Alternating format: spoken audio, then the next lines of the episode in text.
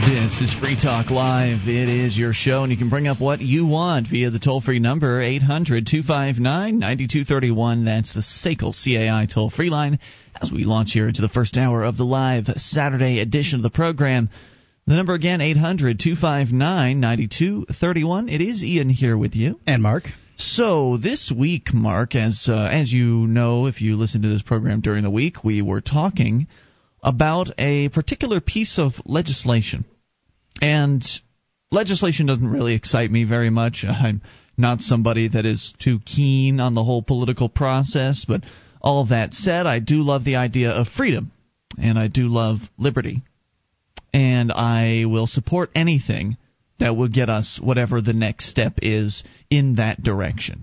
And I will oppose whatever it is that takes us down the road to tyranny, which is currently, in my opinion, the road that we're all on here in this country. So, legislation... Tyranny being just more government.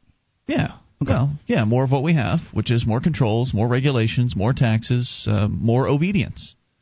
And so anything that will alleviate that situation, I will support. Especially something like what the New Hampshire legislature is looking at doing, and apparently a handful of other states are also looking at doing. Up to twenty, according to WorldNet Daily. Is that true? Um, well, there's eight currently. Uh, Arizona, Hawaii, Montana, Michigan, Missouri, New Hampshire, Oklahoma, and Washington. And I believe that New Hampshire started it all. It's the shot heard round America. As it should be. And I I love this idea. Um, I think it's, obviously for me, it's not quite as far as I would like to see things go, but it's a good starting point.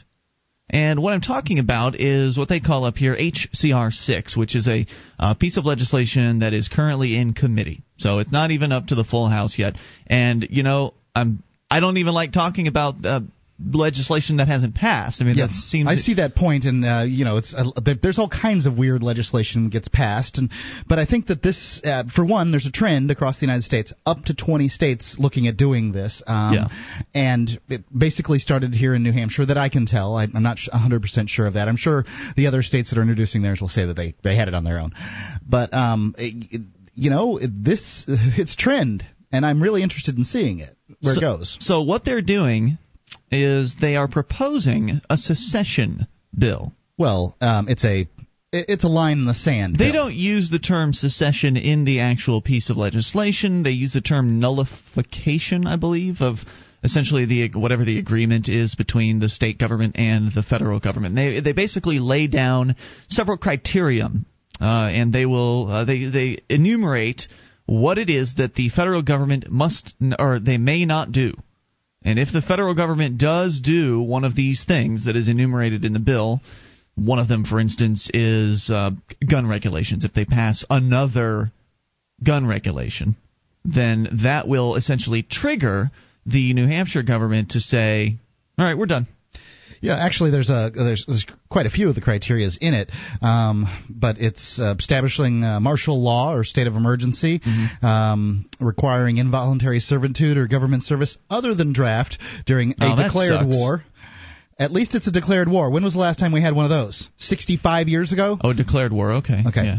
Pursuant to or as an alternative to incarceration due to process of law. Requiring...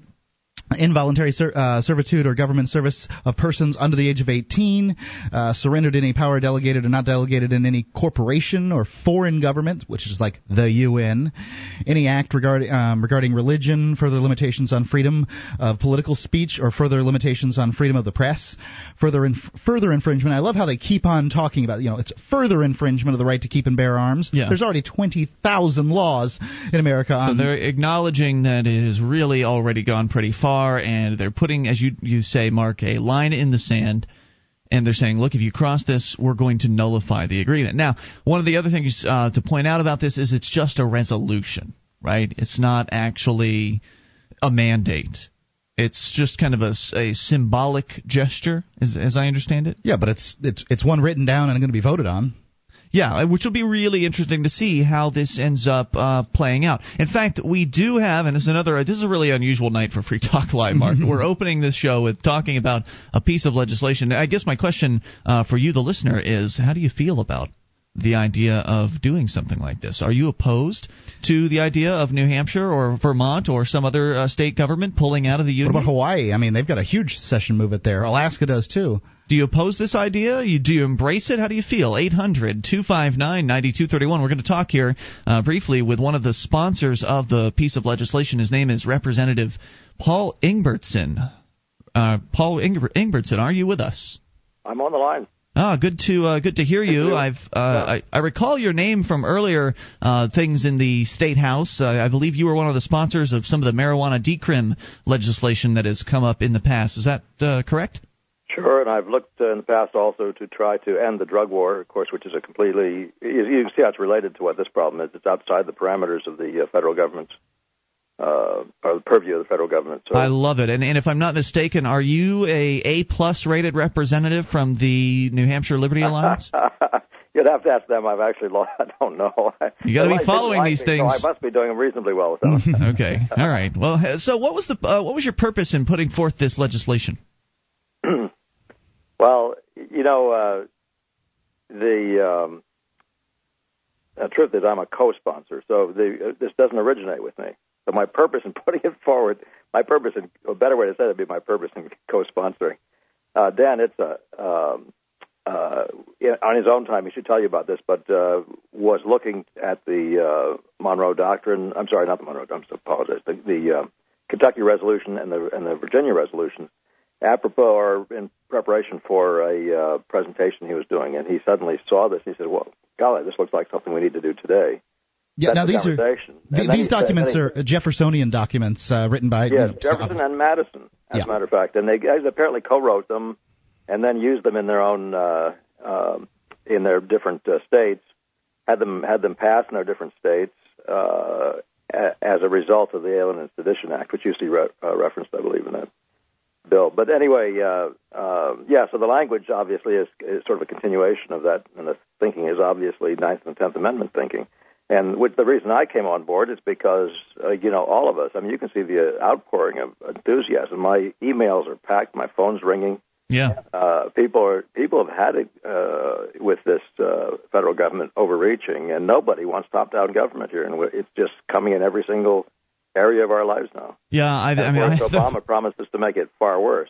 Well, and, and of course he will, as uh, George Bush made it worse, and they'll just stack on awful things on top of uh, all the things that have already been created. We all know what's going to happen in the federal government, so it's it's inevitable that they are going to do one of those things that's that's on that list. Um, so if it comes down to it, and this thing passes, it's just a resolution, though, right, um, uh, Paul Ingbretson? It's not actually going to do anything. They don't have to take action on this. No, it's a resolution, and it's actually simply a confirmation of the position uh, that, that the states already have vis-a-vis the Ninth and Tenth Amendment. It's just a reminder. It's a friendly hello. Are you, anybody paying attention to the, mm-hmm. what, the agreement we've got? No, they're not. uh, that's that's the purpose of it. um, now, there's, it doesn't have any. It's not binding on anybody. Now, you, you, Mister Uh, Representative Ingbretson, you probably haven't uh, seen this uh, story, but uh, WorldNet Daily is reporting that there's um, lawmakers in twenty states uh, moved to reclaim sovereignty, and then they list off several uh, other states that have have like legislation to the H C R six. Is that right? Yes, I did see that story. Yes. Okay. Um, now, did. Uh, it, Do you think that the, your legislation or the legislation you co-sponsored was the first? Oh, I don't want to get into that. I have no idea. Okay. It doesn't no, really I know matter. That, I know that the, one of their pieces, I don't know if it was Oklahoma, was heard the day before ours, so maybe we're the second. Well, I think what matters most is who actually passes the legislation. It sounds That's to right. me like everybody's just considering this. What do you think the chances are of this even making it through the committee? Well, that committee historically has been in favor of this kind of position, and I think, uh, uh, you know, in fact, I, a Democrat came up to Dan yesterday before enthusiastically supporting his, the position. So I, I think it would have a reasonable chance both there and on the floor uh, unless leadership takes some sort of an adamant position on in both parties. Do you think that uh, if this passes and actually makes it through the House, do you think that uh, we could see something a little stronger, like an actual piece of secession legislation coming up? No. no oh, a, come on. Let's be optimistic here. Look, you, you, I, Thank you for the I've call. Hey, we really appreciate I... your time. Uh, Representative Paul Ingbretson, thanks for coming on Free Talk Live. More coming up. It's Free Talk Live.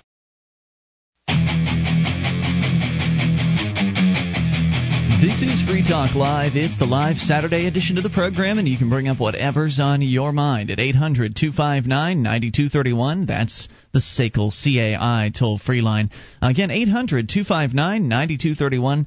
And you can join us on our website at free talk live dot com. All the features on the site we give away, so enjoy those on us.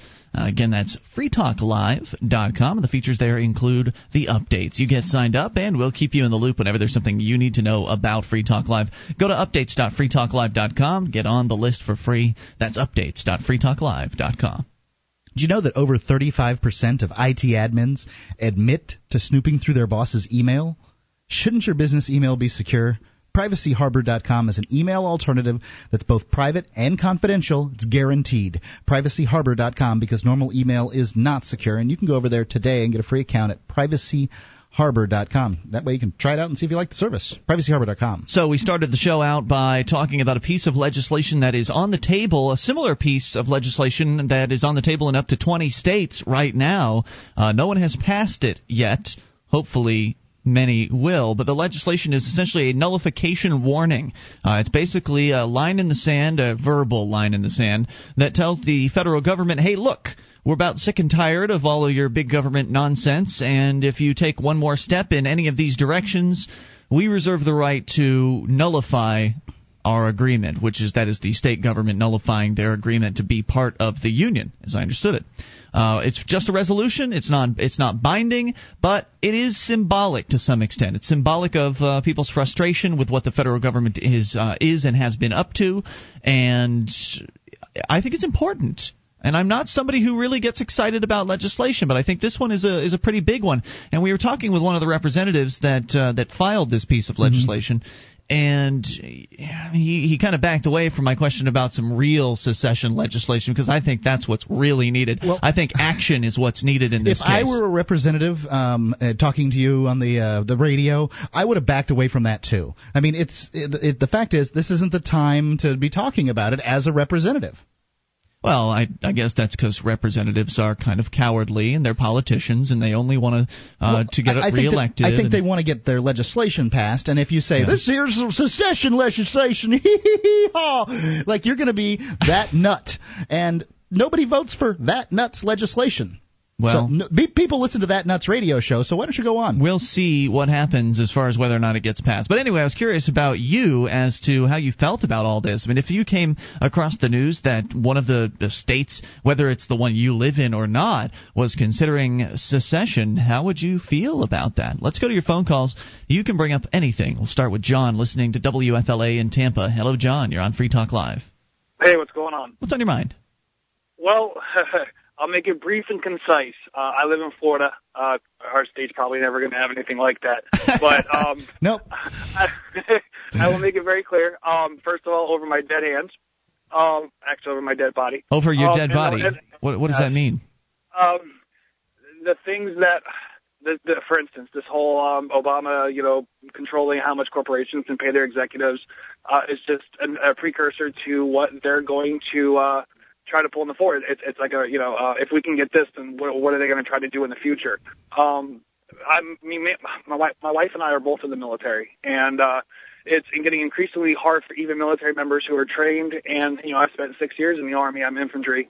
Uh, my wife's Air Force. Um, to even you know, like ownership of a weapon, or, or you know, and it's that's a whole other egg in the story. Uh, at the end of the day, um, it, it's all of a sudden become wrong to.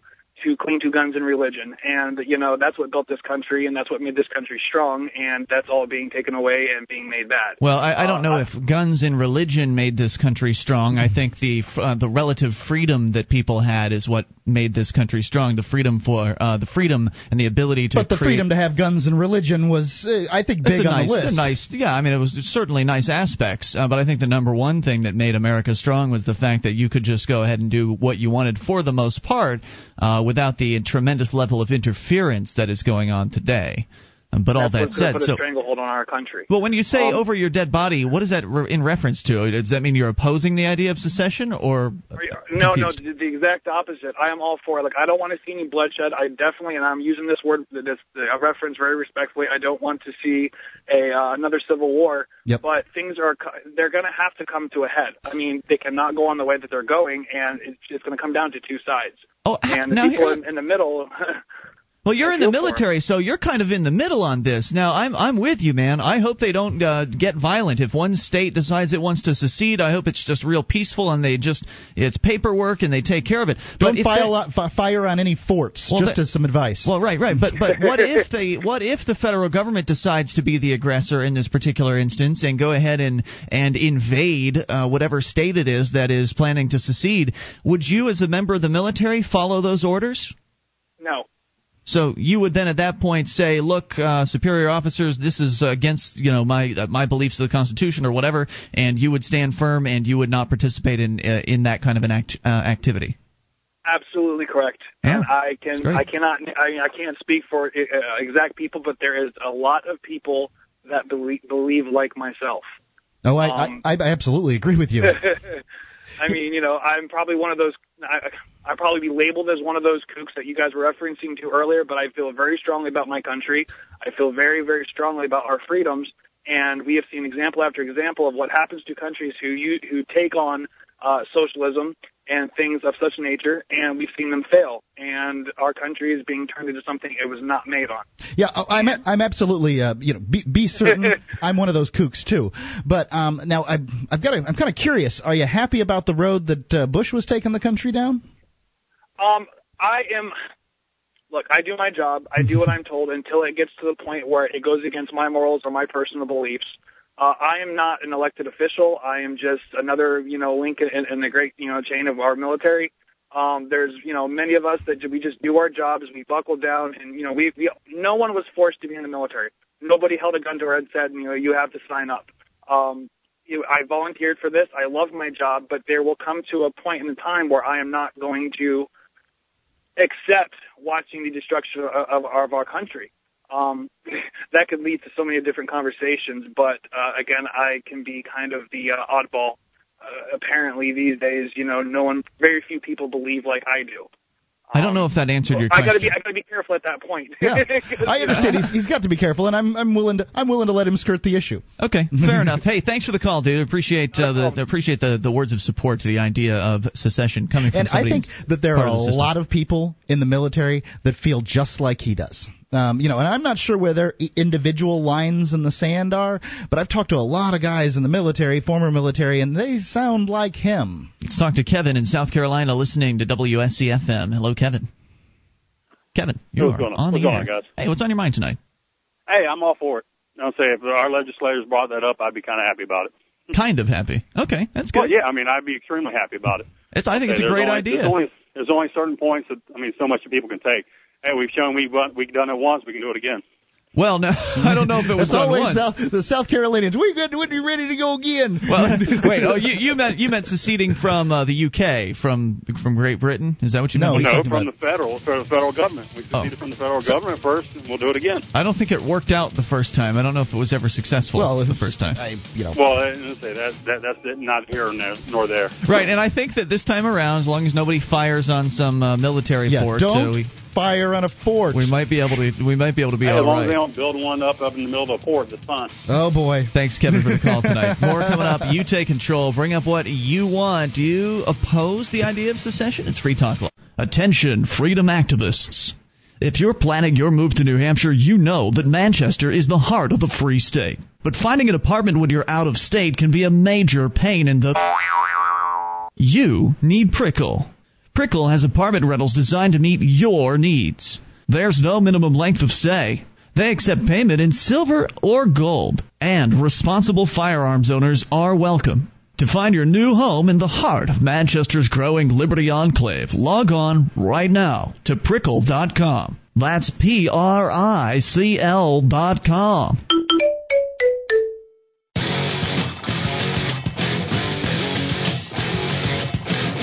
This This is Free Talk Live. You can bring up whatever's on your mind via the toll-free number, eight hundred two five nine nine two three one. That's the Sakel C A I toll-free line. And it's Ian here with you. And Mark. Uh, join us on our website at free talk live dot com. We've got a wiki with over eighteen hundred pages created by listeners like you. Just go to wiki dot free talk live dot com and get interactive. You can edit virtually anything you see. W I K I, wiki dot free talk live dot com. And adam eve dot com has a special offer for you. Go to adam eve dot com and get fifty percent off of one item when you type F T L in the offer code coupon checkout. Plus, with your order of seventeen dollars or more, they'll throw in a free gift. Get fifty percent off with offer code F T L at adam eve dot com. That again is adam eve dot com. We continue with your phone calls about whatever you want. We'll uh, go to Philip, listening to W F T L in Florida. Hello, Philip. Philip? Are you there, sir? Philip going once. Philip going twice. Let's try instead so, David in New Hampshire. David, you are on Free Talk Live. Hey, guys. Hey, David. What's on your mind tonight? Uh, well, I'm a podcast listener, and I've been kind of sitting on this for several weeks. Uh, back in December, you had an uh, article, I believe. Uh, if I recall, it's been a while. Uh, basically, it was about the first person to be tried under one of the laws that came about after this uh, MySpace girl's suicide. Uh, she committed suicide after finding out that her ex-friend's mother was act- portraying herself as a boy and started a relationship and dumped her and mm-hmm. so on and so forth. And uh, the, the question that came up that night was how you might deal with threats in the free market. And really, personally, after thinking about it a little bit, I basically came to the decision, if I was if I was asked to arbitrate over some issue where someone could prove they were threatened by someone else, mm-hmm. I'd make the person who I'd make whoever made the threats uh, equally responsible for anything that happened to them. Uh, if you said, I'm going to just I'm going to bust up your car, I'm going to slit your tires or something like that, and that happened, whoever did it and whoever made the threat would be equally liable for the damages. Okay, okay, that makes sense. But what about I mean, what you're saying there, and I mean, what I'm understanding you're saying is that if somebody made a phone call to say, oh, I'm going to, sl- you know, your tires are going to be slashed, the tires ended up being slashed, whether or not it was the individual who made the call, you would bring that uh, person who made the threat. Uh, whether or not the person who made the threat was actually he who committed the, the act, uh, you would still make that person pay restitution. That makes sense. But what about um, somebody who just threatens you? What about the you know the climate of fear that something like that can create in someone's mind? Uh, is that worth restitution? I, I think it might actually be. Well, I I think it's worth at least the, the potential of it, it's not just you know I, I think the threat itself.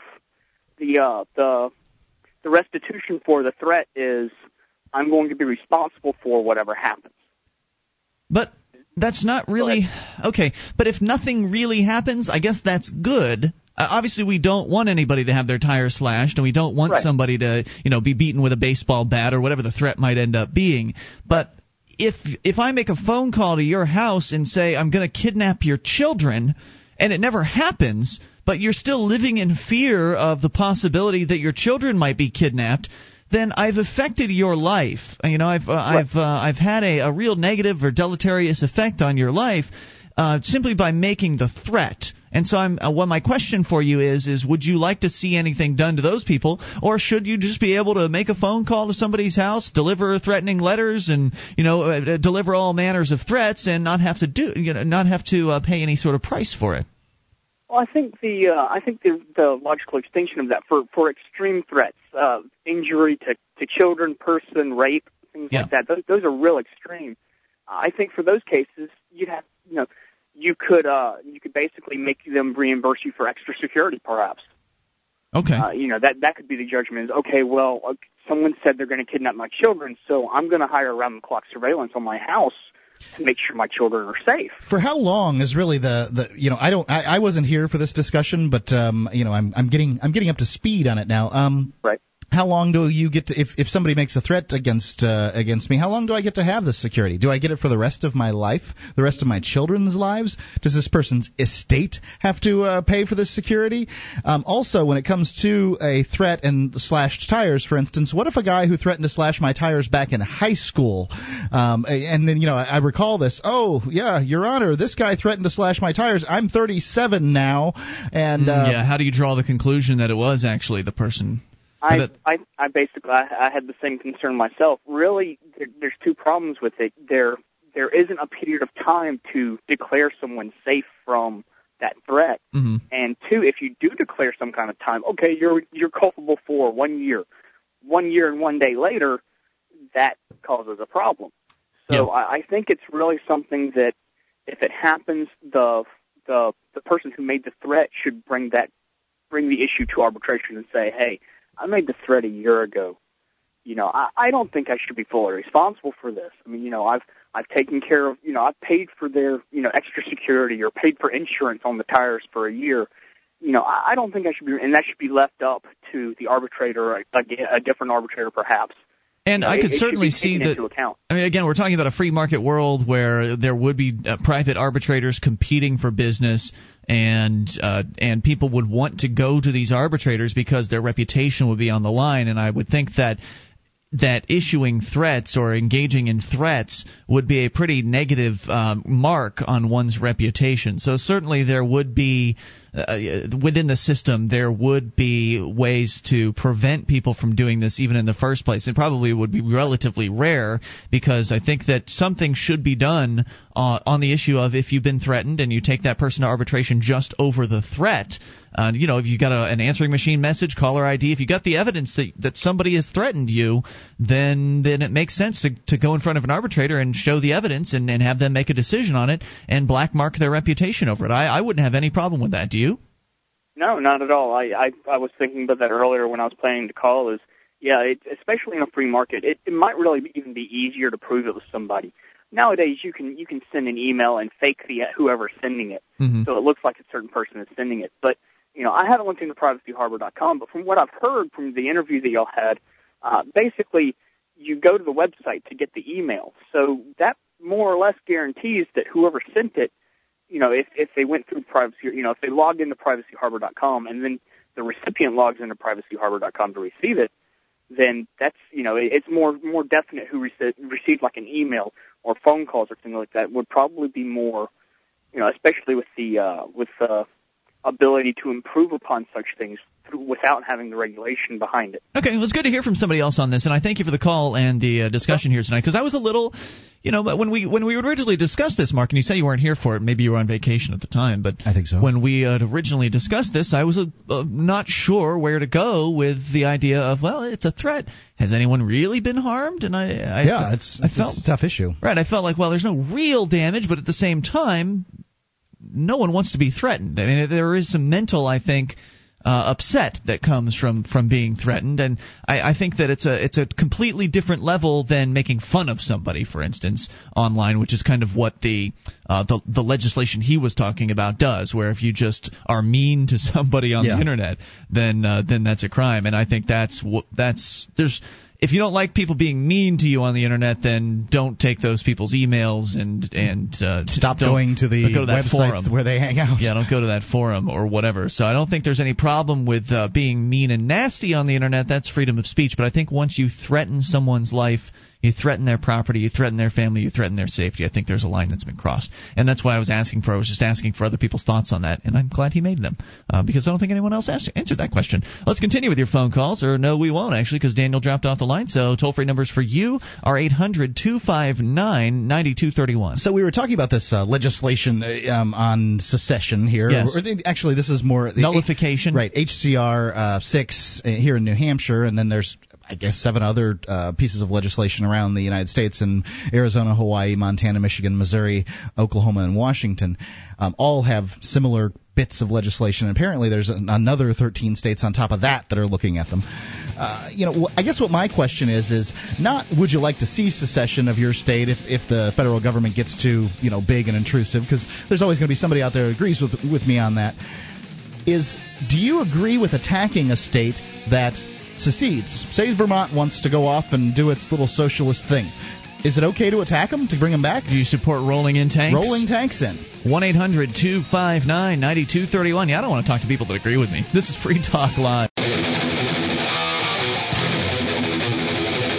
Show is Free Talk Live. It's the live Saturday edition of the program, and you can bring up whatever you want if you dial toll-free to eight hundred, two five nine, nine two three one.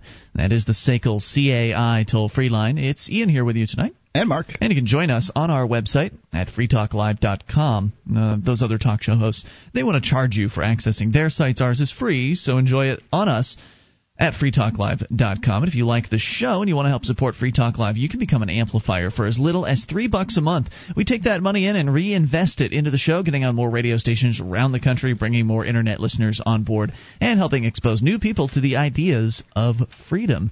Uh, just head on over to amp dot free talk live dot com to get on board and get access to the perks like the amp-only call-in lines, chat room, forum, and more. It's all there at amp dot free talk live dot com. As we continue with your phone calls about what you want. It's Bill in Florida listening to W F L A in Tampa. Hello, Bill. Hey, yeah. Hey. Um, you're talking about the secession. Yes, sir. Absolutely not. We should not use any kind of force. You know, just let, if a state wants to secede, just let them go. So if they you, fail, they fail. If they don't, they don't. Good for them. Everybody's now, so agreeable tonight. Yeah, yeah. There's, well, there's, I mean, I'm, I'm, I'm also a current free stater. Oh, great. Well, uh, um, an odd free stater, too, because I'm also a current law enforcement officer. That is a little unusual. That's pretty cool. Very cool. So um, now, if California decided to go, and boy, talk about doffing my hat, I, bon voyage. Um, if California, I'd des- help him. What's that? He'd help them. Yeah, I'd help California.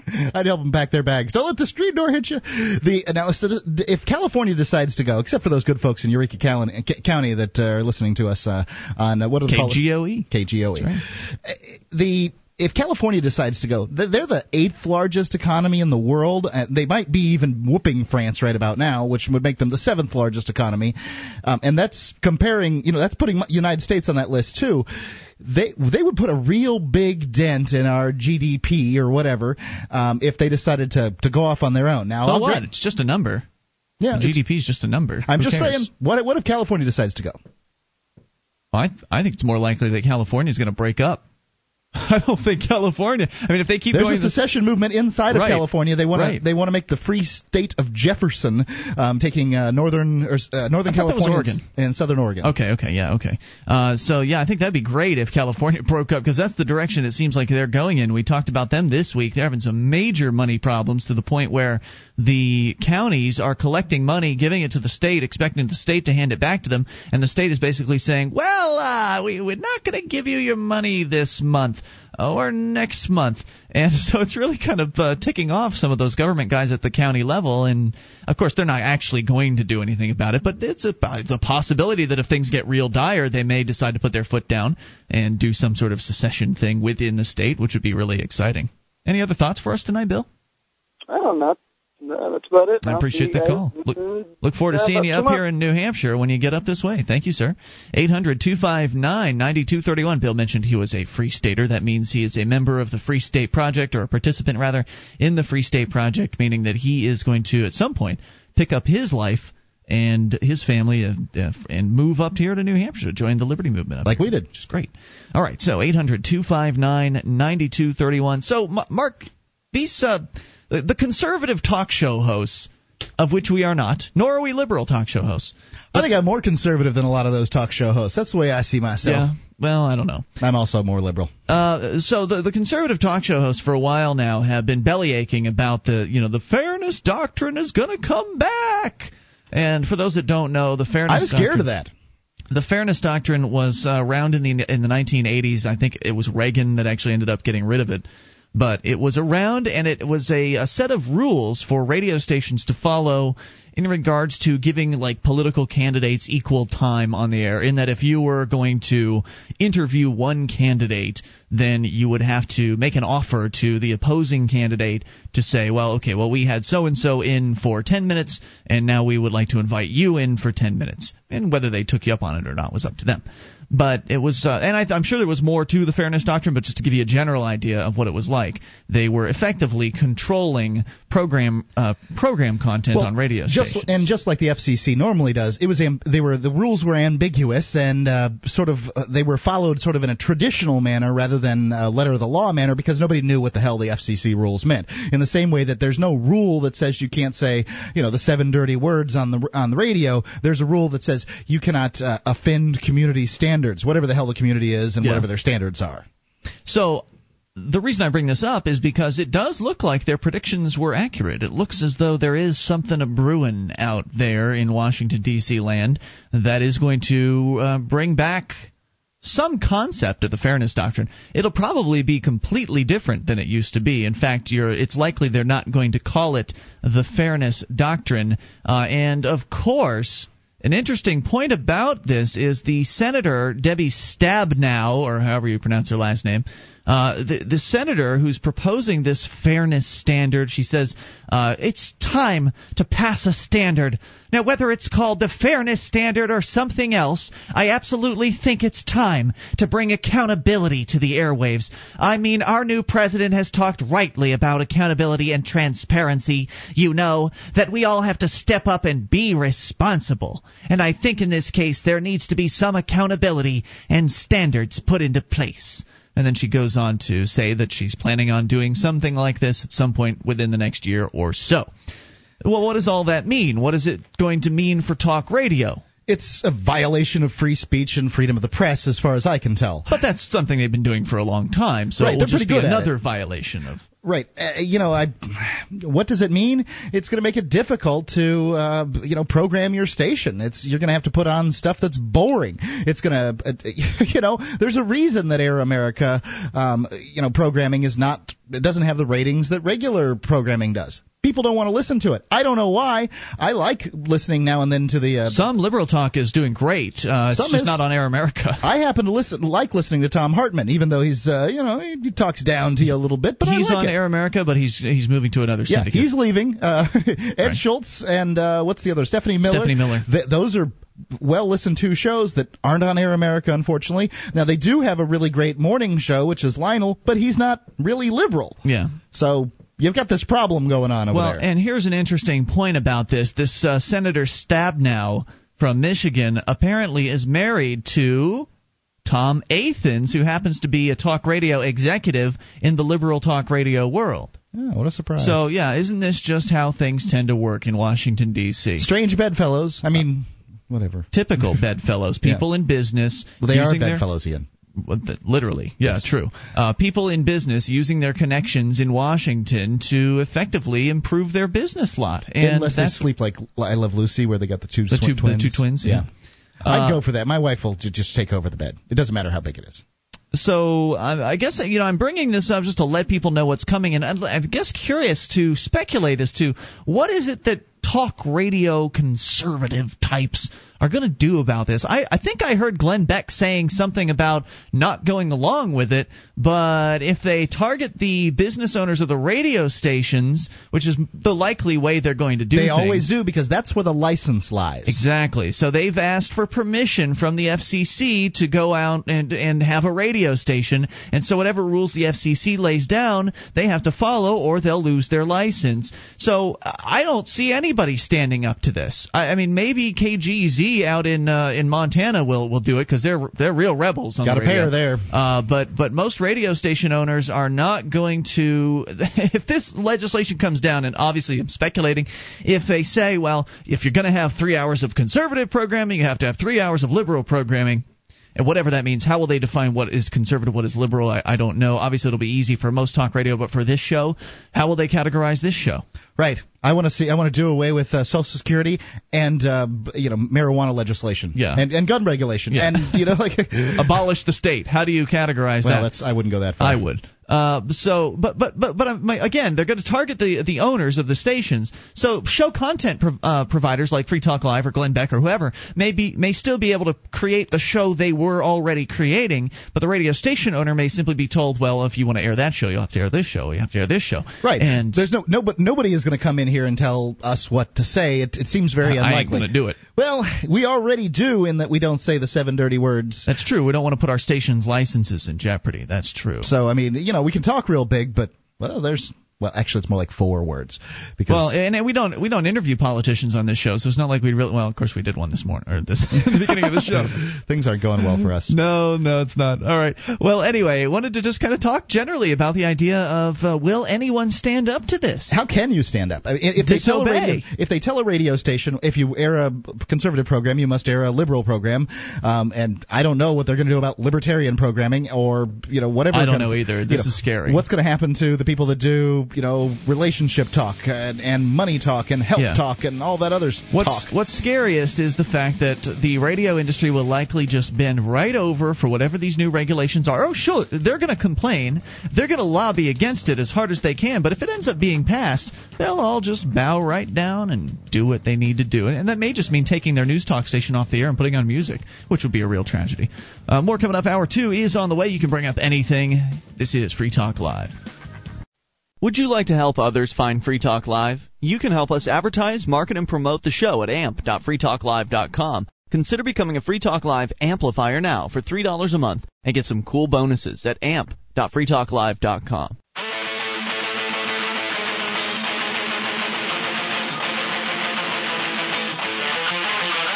This is Free Talk Live. It's your show, and you can bring up what you want via the toll-free number at eight hundred two five nine nine two three one. That's the Sakel C A I toll-free line. As we launch here into hour number two of the program, it's Ian here with you. And Mark. And you can join us online at free talk live dot com. We give away the features on the site, so enjoy them on us. All free for you at free talk live dot com. We go right back into your phone calls where Jim is on the line listening to W F T L in Florida. Hello, Jim. Oh, you got to turn down your radio, Jim. Hi, I if you turn, if you don't turn down the radio, I'm gonna have to put you back on hold. I'm sorry, turn the radio off. Yeah, please. It's driving me crazy. Yeah, we're gonna get okay. There we go. All right, put him back on hold. Let's go to the next call. Uh, we'll talk to Roy in wherever the hell you are. Roy, you're on Free Talk Live. Yeah. Hey, how's it going? Hey, what's on your mind tonight, Roy? Uh, not too much. I was well, I'm moving into an apartment, but I actually heard you talking about the um. The issue is California, like secession and all that. Yes, sir. And um, have you heard any news on the uh, the bill that, well, I guess it, the New Hampshire introduced? I think it was H C R six or yep, something like that. Yeah, that's what we started out the show with tonight. Yeah, we actually had the guy, um, one of the co-sponsors of the bill on the show, uh, Paul Ingbretson, oh, nice. uh, and we talked about it and, you know, you can go back and hear the archives. At uh, you can go to free talk live dot com tonight at eleven p.m. Yeah. You'll be able to get the whole thing. Oh, okay. Um, what is the uh, the status on that so far? Like, what do you think the chances are of it passing? Because that seems like passing now would be like a big deal for he the seemed, whole patriot movement. Because at least it'd be like doing something. Because I haven't seen a whole lot of action yet. Yeah, uh, he seemed pretty optimistic about it. And from what I understand, there was a hearing earlier this week, or I guess in the midpoint of this week, in Concord, New Hampshire, where a bunch of activists got together and went up for this. They said the room was packed with thirty to fifty people showing up to this hearing. Uh, so certainly the so-called representatives that were uh, were on this panel that were doing the, the hearing got a, a real earful, I think, from the people that, that uh, had showed up for it. So I would say that all things are pointing in a positive direction at this point. Whether or not it actually ends up making it through the full House and if the uh, the governor will sign it is another thing entirely. Uh, but yeah. but it seems to be. It's, well, it's I don't I don't know that the uh, it's it's a House resolution. A resolution. I think it just has to make it through the House. I'm not sure. Since it, since it's not an actually binding piece of legislation, it may not have to go further than that. I, is what you're I, saying? It couldn't. Actually, he said it could get killed, and even if it didn't make it through the Senate, if it makes it through the House, that in and of itself That's is huge news. Because um, there are four hundred people in New Hampshire's House. It's the third largest lawmaking body in the world, and wow. uh, you know to to get voted on by that many people and approved, um, it, it's it's a big thing. New Hampshire's House is actually filled with normal people that get paid a hundred bucks a year in order to be there. So they, you know, they're not so they're there like for the legit money. Then they're not like, you know, paid off or anything like well, that. Well, they're not as corrupt as the rest of. Uh, oh, they're, yeah. they're brainwashed. You would believe right. that. Yeah, a lot of them are still power seekers. I mean, they're they're in the job yeah, not for the money, but, but because they want to wield power over other people's lives. But I would say that all indicators at this point are pretty positive on this particular piece of legislation. And of course, if you continue listening to Free Talk Live, we will keep you in the loop. Any other thoughts for us tonight?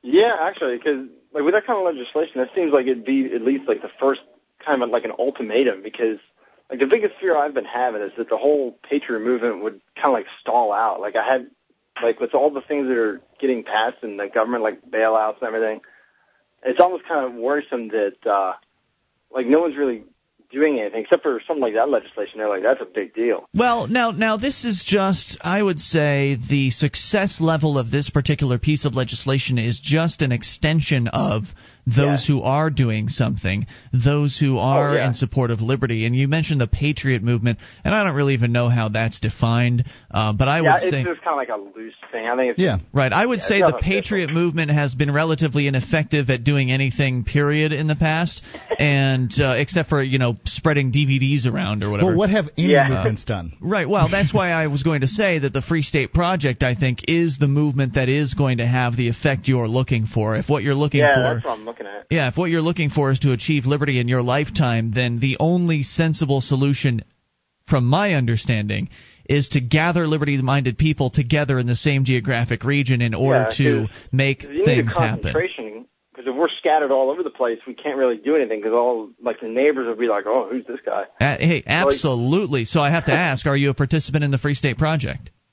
Not right now. I finally just got a job and everything. But, uh, like, I actually would like to look at jobs up there because that's definitely something I'd like to be involved in because I'd like to do something with everything that's going on. Well, sign up now, and then, you know, that that way you're focusing your intention on what yeah. it is you'd like to get. Right. Head over to free state project dot org, read the statement of intent, and if you can agree with it, it essentially says that you believe the maximum role of government should be the protection of life, liberty, and property, which means you can believe the, or you can also believe within that parameter that the maximum role is nothing. Um, so uh, sign up over at free state project dot org and start making plans to get up here because hundreds of people have moved already, and it's one of the reasons yeah. why there were fifty people in that hearing because a bunch of them were were free staters going out yeah, there like and standing get, up for freedom. Like that's the whole thing about the concentration is you can get more people in an area who all kind of have like the same freedom beliefs, and if they get something big moving like that, then it could have like a cascade effect. Absolutely, like, I wouldn't be surprised if Texas did something like this. And, and let me tell you, the statists are frustrated. Uh, they are really – they don't know quite what to do. They're uh, paralyzed by the fact that they've never had to deal with this kind of activism before uh, because yeah. the free staters are not just active in the political realm. A number of them are also active in the realm of civil disobedience and non-cooperation, Ooh, which is, is really powerful. And so when these things start happening, the, the government people look at it and they don't really know how to handle it because they're only yeah. used to dealing with people. People who are working within their set of parameters and within the rules that they've set up, and people that are working on the outside of those rules are very confusing to them. Let me give you an example of what happened this morning. We've got a local talk show that uh, some of the local activists make a point of calling in on and, and talking about pro-liberty ideas on this kind of local Politico Saturday morning show where it's basically a couple of city councilors that come in and take phone calls from other politicos.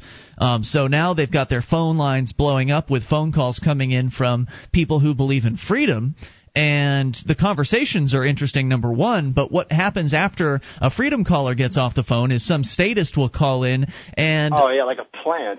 Well, they're not they're not plants. They're just doing, oh, you know, yeah. they're they're just stating their beliefs and they're stating their frustration. But essentially what they're they're saying is that we have there were two calls this morning from uh, sort of st- stick in the mud uh, old fuddy-duddies who were saying that, well, I don't think you should let these people on your airwaves. They have their own show on Saturday nights. You oh, shouldn't God. let them call your show. And so basically these they don't have anything coherent to say. They don't have a, yeah, they, a salient they don't have, point. Like, substance. Exactly. They have no real like... point to make. So all they can do is attack your your person. Uh, they yeah. went after uh, they went after Mark, my co-host here, because he had uh, a run-in with the law back when he was eighteen. Reg- uh, which a pretty ended, serious one. Yeah, it ended up seventeen. With you. In, uh, it ended up with you in prison for nine years, and and all they can say is that well, one of those free staters was bad twenty years ago. Yeah, let's and, talk about something wow. that happened in the last two decades. I like, yeah. to, I like to show them numbers on how many people in our government are bad and compare the ratio. Well, they'll tell you, and they'll say that their government people are good government people. They'll say oh, their wow. government is running smoothly as a government can run, and that everything is fine. Yeah. Um. And, and you know, if you want to plug more into what's going on up here, head over to free state project dot org. Definitely get signed up and start planning the move because I'm telling you, uh, it, it's like you said, people are too scattered about where they are right now, and if you yeah, stay where you no, are, um, what's going to change? Yeah, you have to have like at least get one thing done like that.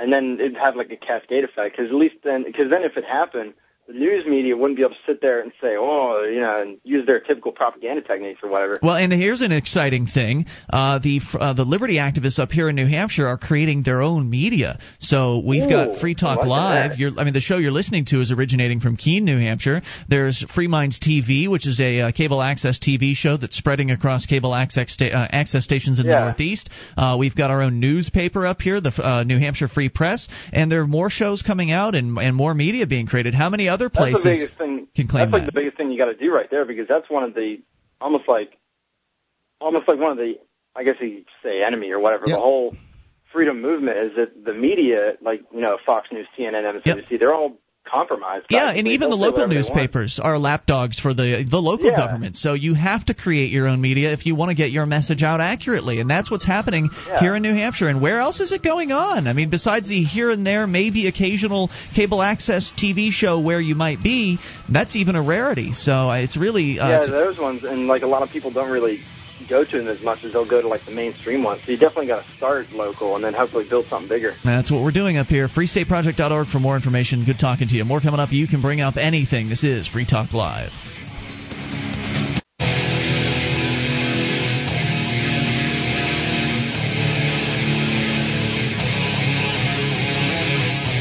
This is Free Talk Live. You can bring up what you want. Just dial toll-free, eight hundred two five nine nine two three one. That's the Sakel C A I toll-free line. It's a live Saturday edition of the show, and it's Ian here with you. And Mark. And you can join us on our website at free talk live dot com, the features we give away. So enjoy those on us, uh, free talk live dot com. Uh, features include live streams, broadband version, dial-up version, and even a webcam version of the show. Plus, we've launched a brand-new streaming audio uh, network called the Liberty Radio Network. You can get all of that over at free talk live dot com.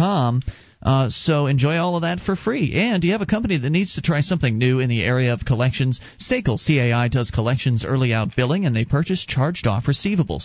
Sakel's employees are trained in resolving issues for your customers and treating them with respect. They know that not only do you want to collect your money, but you want to keep your clients too. Sakel C A I. Check out their banner at free talk live dot com. That's Sakel C A I. As we continue here with your phone calls about what you want, we'll go to Steve listening to W S C F M in South Carolina. Hello, Steve. Hi, guys. I have a, I don't know the breadth and depth of secession, but my hypothetical is, if California secedes from the United States, uh, that also includes the uh, water territory as well for California off the coast. Mm-hmm. Can Russia just come in and invade California? Oh, I don't know. Uh, I'm sure they could try. I guess there's still a few gun owners in California, so they might be able to defend it's, themselves. Uh, uh, invasions are kind of tough in occupied, you know, land with, you know, sea vehicles. It's it's one thing when you're talking about uh, storming the beaches of Iwo Jima, which was, uh, you know, largely unoccupied island in the middle of the Pacific. It's it's right. n- another thing entirely when you're talking about Uh, Uh, you know, taking a beach of an occupied area, and most of California occupied. I'm, you know, I, I suppose you could compare some of the northern coast to Normandy, but they're going to have one hell of a time. Yeah, and how many troops does Russia even have anyway? I mean, I, I mean, I mean, like I said, it's a hypothetical. Yeah. Uh, how about this? Is is California open at that point to sell their stake to another country like Japan? How would that work? Well, I mean, I don't know. They're receiving federal aid right now. If they secede, they're going to cut off the federal aid. If they're looking for money, they can basically just, you know, whore themselves out. To Wait a minute. Is California – you said they're receiving federal aid. I, I would think California's a donor state. Well, I, I mean, well, that's I mean, – I, I don't know. I don't I have the details in front of me, but it's such, there's such a big economy out there in California, even though the, the the state is obviously siphoning off quite a bit for themselves. It would seem that they're probably sending more to the federal government than they're well, receiving. Well, it's not the, the, the people of the state of California are sending a great deal of money to the federal government, where the state of California then goes with its hands out, please let us have more money. Well, I mean, that's from Schwarzenegger. Give me five billion dollars for the next three years. No big deal. Well, yeah, true. Yeah, it's, it's not like he's really asking the federal government. I mean, you know, to some extent, he's saying, "Hey, can I have some of the um, some of the tax money that my citizens paid into your big uh, monopoly that you've got going here?" Right. So I, you know, I think that I think that they could handle uh, solvency if they were uh, taxing their citizens the to the percentage or even half the percentage the federal government is taxing them, um, and you know, tried to provide for them at at that point, uh, you know, some kind of protection. You know, most of the countries in the world get protection from the United States, if only by the size of our navy. You know, we keep shipping lanes clear. Um, So, you know, many of the one hundred thirty-something, or excuse me, one hundred seventy-something uh, U N states out there, they really do benefit off of our, uh, you know, military power.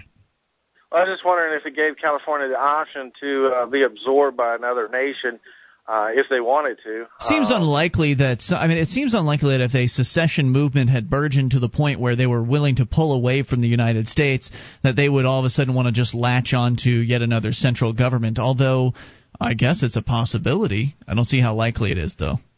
Okay. Well, thanks for thanks like for the idea. Thanks for the discussion. Appreciate it. All right, guys. Yep. eight hundred two five nine nine two three one. Let's talk to Sean in Tennessee. Sean, you're on Free Talk Live. Good Sean. Evening, gentlemen. How are you this evening? Just super, Sean. What's on your mind tonight? I'm a podcast listener. A couple nights ago, uh, Ian, you just you pierced me through the heart. Oh no! What did I do? You called me and my uh, esteemed brothers lazy bureaucrats. What do, what do you do? I'm an air traffic controller. Well, I didn't say you, you were all lazy. I know. I'm not lazy. As a matter of fact, none of my brothers are. However, we are we are part of the government, and that stigma follows us. Uh, you had a gentleman call in that uh, obviously got lousy service uh, from my brothers up there in uh, New York area, mm-hmm. and he was commenting about U S Air fifteen forty-nine uh, that landed in the Hudson, and um you know, between the uh, uh, the controllers and the pilots, everybody did a sterling job. Um, uh, I've listened to the tapes. First of all, let me tell you, I work down at Memphis Center. I'm the uh, safety rep down here at the center. I've been a controller for about twenty years. Okay. Um, I've I've listened to the the uh, control tapes, the A T C tapes. Uh, I've not listened to the cockpit voice recorder. I don't even know if it's been released, but you know, if it's there, it's on Google, YouTube, whatever. But everything happened from, from takeoff to that aircraft safely landing in the Hudson, and that's kind of an oxymoron, safe landing in water, but that was the best thing he could have done.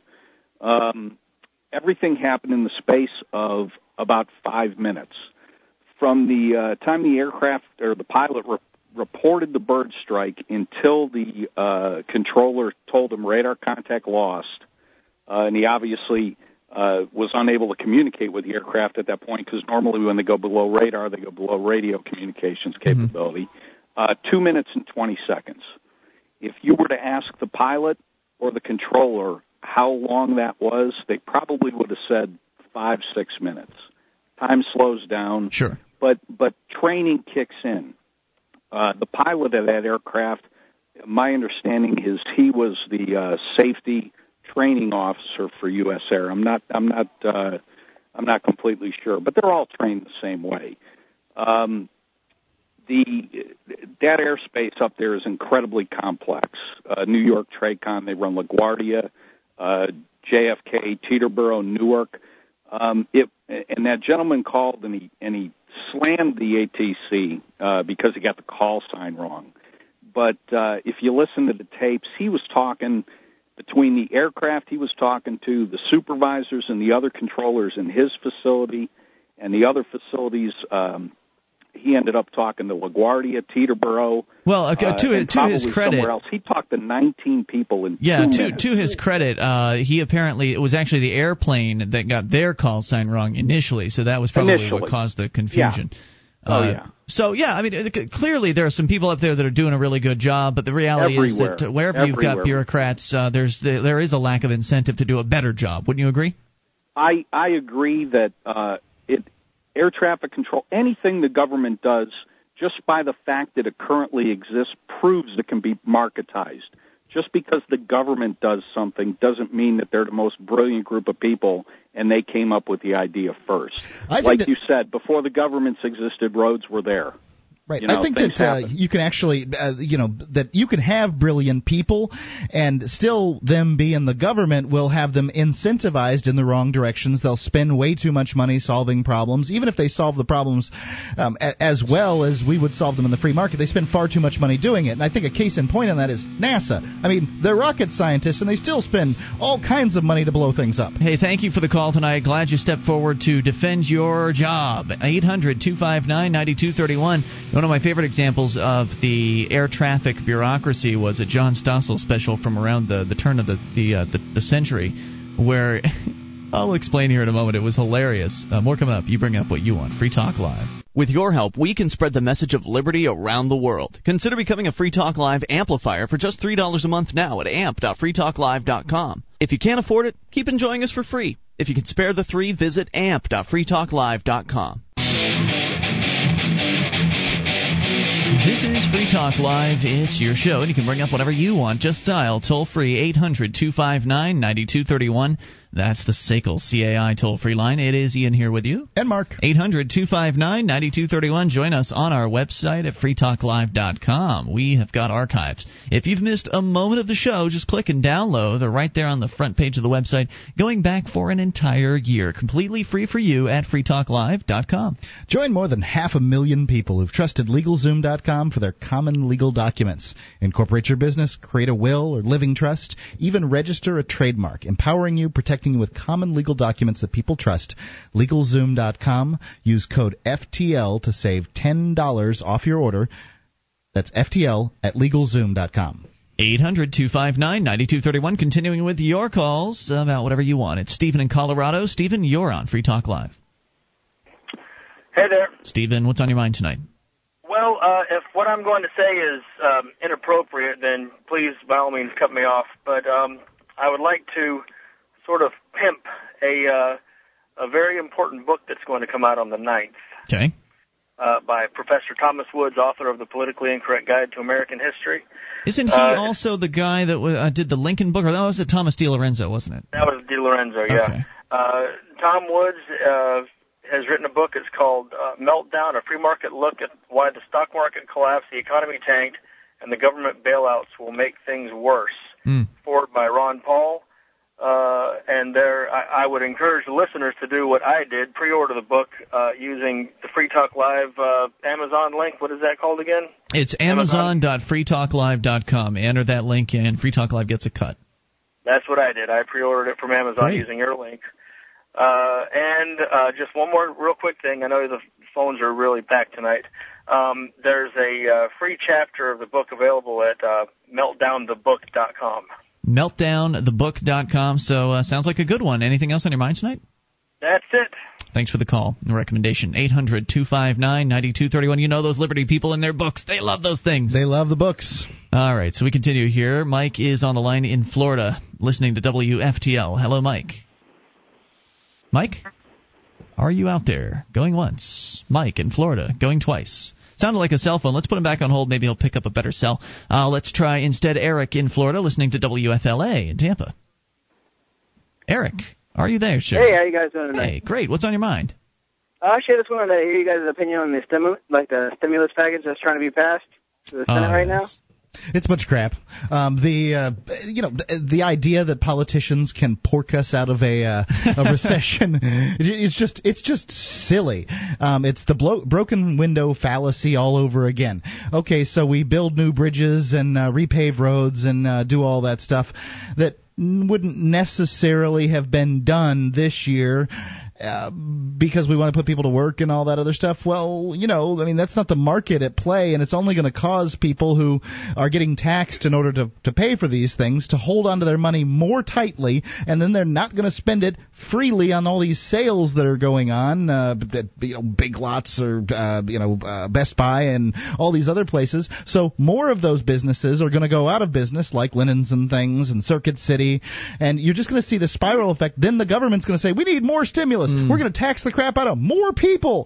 And so they're going to go deeper and deeper in people's pockets. And it, it, this is the same thing that happened with the Great, uh, the, the, the Great Depression.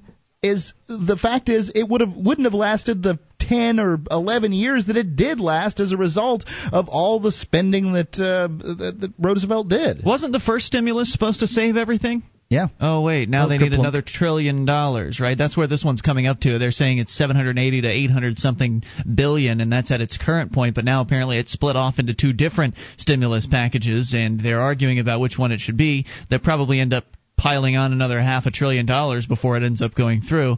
I mean, the, the whole idea that the government extracting your money from you by uh, by by force, essentially, through the inflation process, uh, is going to solve any sort of economic problems. It's just rearranging the deck chairs on the Titanic and extracting money and extracting wealth from the productive class. It's putting a bigger Americans. hole in the Titanic, too. Yeah. Uh, it really, it's just ludicrous in how anybody can think this is going to do anything besides enrich certain people in specific industries. Uh, is they're fooling themselves. Your thoughts? Well, I do agree with you guys that spending that much money can only hurt us. But if you do spend like small amounts of money, no, I mean like well, small amounts there is like a couple billion, not you know eight hundred to nine hundred, uh, you know a trillion. Then you can actually help if you put it in the right places, like put it in the hands of people that will spend it. You know, put in maybe some tax incentives for businesses. But wait a minute. Jobs, well, hold but, on a second. You're, you're just uh, your premise is incorrect. Tax incentives uh, aren't the same thing as taxes. You know that, right? Your your, pre- your premise is incorrect. Uh, the the only thing the government can do to help the economy, and they're not going to do this. The only thing the government can do is to get the hell out. Is to stop doing what they're doing, stop regulating, stop controlling, stop passing more legislation, stop right. printing money, and just allow the marketplace to come to its own uh, fixes, to uh, to have the corrections happen, whatever needs to happen, to, uh, to allow those things to happen, and then to leave their hands off into the future, Eric. So you don't think that if they just step out, then we'll just continue on this current trend? You think it's just going to right, right its own self? Well, I think that there's a better chance that the market will right itself than the, market the, gov- always than the government righting the market. Eric, do you have any examples of the government righting the market? Well, I mean, this like I get well, Reaganomics is a good example. Just like you know, massive tax cuts that actually trickle down. But in that case, I don't think it's going to work right now, just because well, Reaganomics is a lack of government comparative to uh, seventies, uh, you know, ninety percent tax brackets and stuff like that. So what you're talking about is, you know, a, a lessening of government. I don't like to use the term privatization or deregulation because those are so such loaded terms. But that's a lessening of government in there. So that's not a good example. Oh. Do you have an example?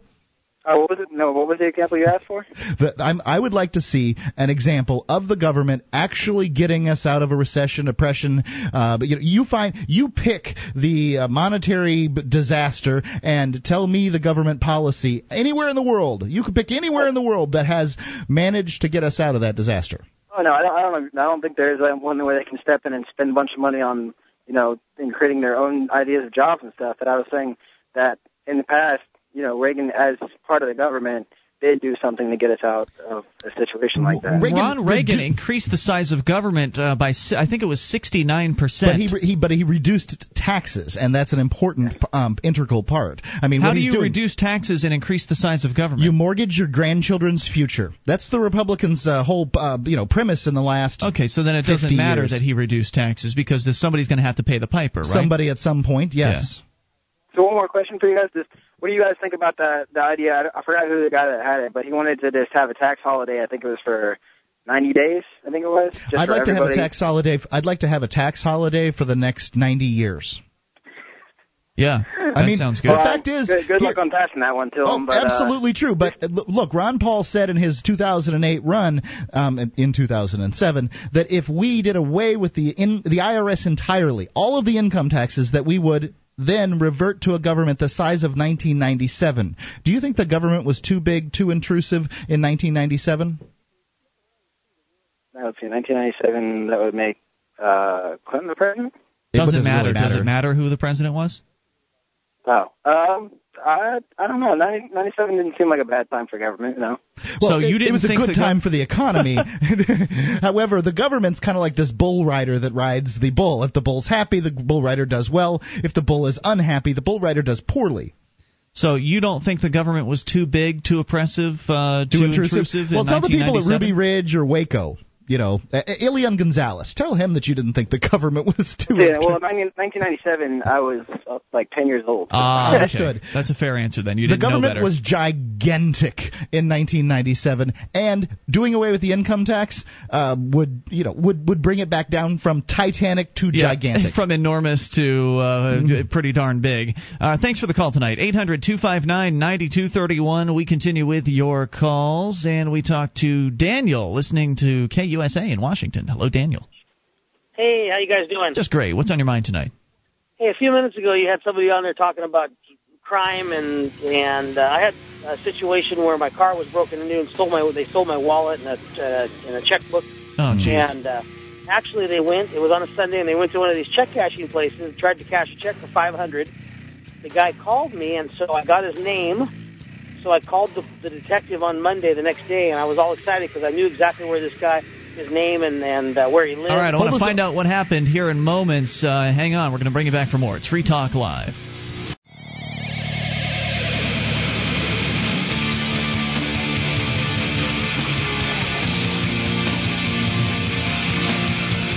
This is Free Talk Live. You can bring up anything. Just dial the toll-free number at eight hundred, two five nine, nine two three one, the Sakel C A I toll-free line. It is Ian here with you. And Mark. And you can join us online at free talk live dot com. All the features we give to you. And if you like this show, you can help support Free Talk Live by learning how to promote the show. Go to promote dot free talk live dot com. Get a whole list of things you can do to help uh, get Free Talk Live on the air in more places, get uh, into more people's ears around the world. Go to promote dot free talk live dot com to see the whole list of things. That's promote dot free talk live dot com. As we continue with your phone calls, let's talk to Daniel, uh, continuing with his call uh, from Washington, listening to K U S A. Now, Daniel, you had said that your car was broken into, that you had uh, pretty certain evidence of who it was that was committing the crime because they tried to essentially uh, cash a check uh, in, amount, in the amount of five hundred dollars when the bank called you on it. So you had some pretty damning information against whoever the culprit was, correct? Correct, yeah. I had the had the description, I had him on video surveillance. It was one of these cash-a-check uh, outfits that was on. It was on a Sunday they tried to cash the check. Mm-hmm. And uh, got the license plate of the car. A friend of mine who does tenant screening actually gave me some information and uh, some criminal information on him, so I knew where the where the kid lived. He was six foot four, you know, two hundred fifty pounds, mm. uh, Caucasian. I actually drove by that na- that night with a friend of mine, saw the car in his driveway. Call, uh, next day, called the detective that was uh, handling my case. Figured they'd be thrilled with the information, and basically said, "There's nothing they can do." There's nothing thinking, they wow. could do. They said, "Yep." They said, "Well," uh, I said, "Well, you know, we've got him on surveillance." And they said, yeah, but, you know, the public defender is going to probably say, hey, maybe this kid was doing some yard work. Maybe somebody wrote him the check, blah, blah, blah. And I'm just thinking, wow, do we need to go back to the Old West when everybody kind of took justice into their own hands? So what you're telling me is the cops had nothing but excuses as to why it was they would not take action on this? Yep, exactly. You know what? And it's so ludicrous, the excuses, because the cops, when they want you, they'll go and they'll spend unending amounts of money to try to bring you in and put you in a jail cell. When they're ready to go after somebody, money is no object to them. So it's not it's not about, you know, what it would cost or whether or not the uh, the D A would reject it or or whoever the defense attorney rather would eject it uh, reject the, uh, the, the their approach, because there's no penalty for the police. If the police bring this case against this guy, and apparently you've got some pretty damning evidence, if they bring this case and the judge does decide, well, sorry, this is just not good enough, then it gets thrown out of court and nobody is uh, nobody loses uh, on their side. Did they dust your car for prints? No. You know, Actually, this is the one. Send... Go ahead. Wouldn't even send a police officer over. You know, this is the one thing that uh, you know, people on T when when you watch T V, and this is where you get uh, the, the the cop propaganda is. You know, at every crime scene, there's cops milling all about, dusting for, for mm-hmm. prints. No, those cops are busy out writing tickets because their superiors uh, send them out to, uh, you know, g- generate revenue. Catching a car burglar generates no revenue. That's true. Um, catching speeders generates generates all kinds of revenue, to the point that there's line items for fines uh, in uh, municipal and state uh, coffers. Mm-hmm. It's a shame, but we've been yes. we've been duped, and I know that these cops would love that's they would love to do that. That's what they want to do. They want to catch criminals. They got into the business to catch criminals. However, the majority of their manpower is out after vice crimes and speeding tickets. And not all of them want to catch criminals, Mark, because the cop that he was dealing with could have done something about this, right? They could have moved ahead on this case, but it was much easier for them to do nothing. Yeah. So they have no incentive. So even if the one, even if some cops want to catch criminals, if they're working with other cops that don't really care, and you happen to get a cop that doesn't really care, you can't do anything about it as the consumer of their services. You're forced to pay for them whether or not they've protected and served you. Right. If you could, would you have fired those cops? Absolutely. But you, you can't, because they'll take your house away. Yeah, that's exactly what that's they'll do. That's because they pay for it with uh, property taxes, and that's what I mean by take your house away. You you can't stop funding the police because they're funded through coercion. Then they'll call you the criminal if you decide to withhold funds. Yeah, you can believe they'll be at your house with guns if you try to uh, mm-hmm. you know not uh, pay your property taxes and then stay there after they've they've sold your house as though they have the right to do such a thing. They'll come there with guns and they'll they'll darn sure drag you off, but not this guy that that you pretty much had dead to rights on burglary. So Daniel, would you say that after all of this, you were protected and served by the police? I would say not, and it's just common sense. I mean, you look at probable cause with, with all of the factors. This this kid that did this has a criminal history. Mm. Um, you know, they got him on videotape. I mean, it's just, I mean, the, uh, common sense. If you lay the evidence before the judge, it's just common sense. This kid did it. Yeah, but you that know, would require I mean, actually having to spend the time and effort to put together that evidence to put in front of the judge, to fill out whatever paperwork they would have to fill out. It would require them to actually put in some effort. And, uh, you know, as Mark pointed out, there's no real money in it for their system, so they've no real incentive to go out there and do anything. They don't care about what their public image is really like. They don't care if their public image is that they're going around beating up kids for having a joint. They don't care if their public image is shiftless labor. Lazy bureaucrats, because they know that they'll get their budget next year either way. Right, that's the top-end brass that feels that way. Right, and that's mm-hmm. so true, and it's so sad that people have to find this out the hard way, because a lot of people are, again, raised on this idyllic uh, vision of what a police officer is supposed to be. Like you say, Mark, you, we see them on television, whether it's Andy Griffith or C S I or whatever it is that people are watching. They have this idea of what police are supposed to be like, and then when the reality strikes, and it strikes hard, turns out it's just not that way. What a disappointment, huh? Thanks for the call tonight, dude.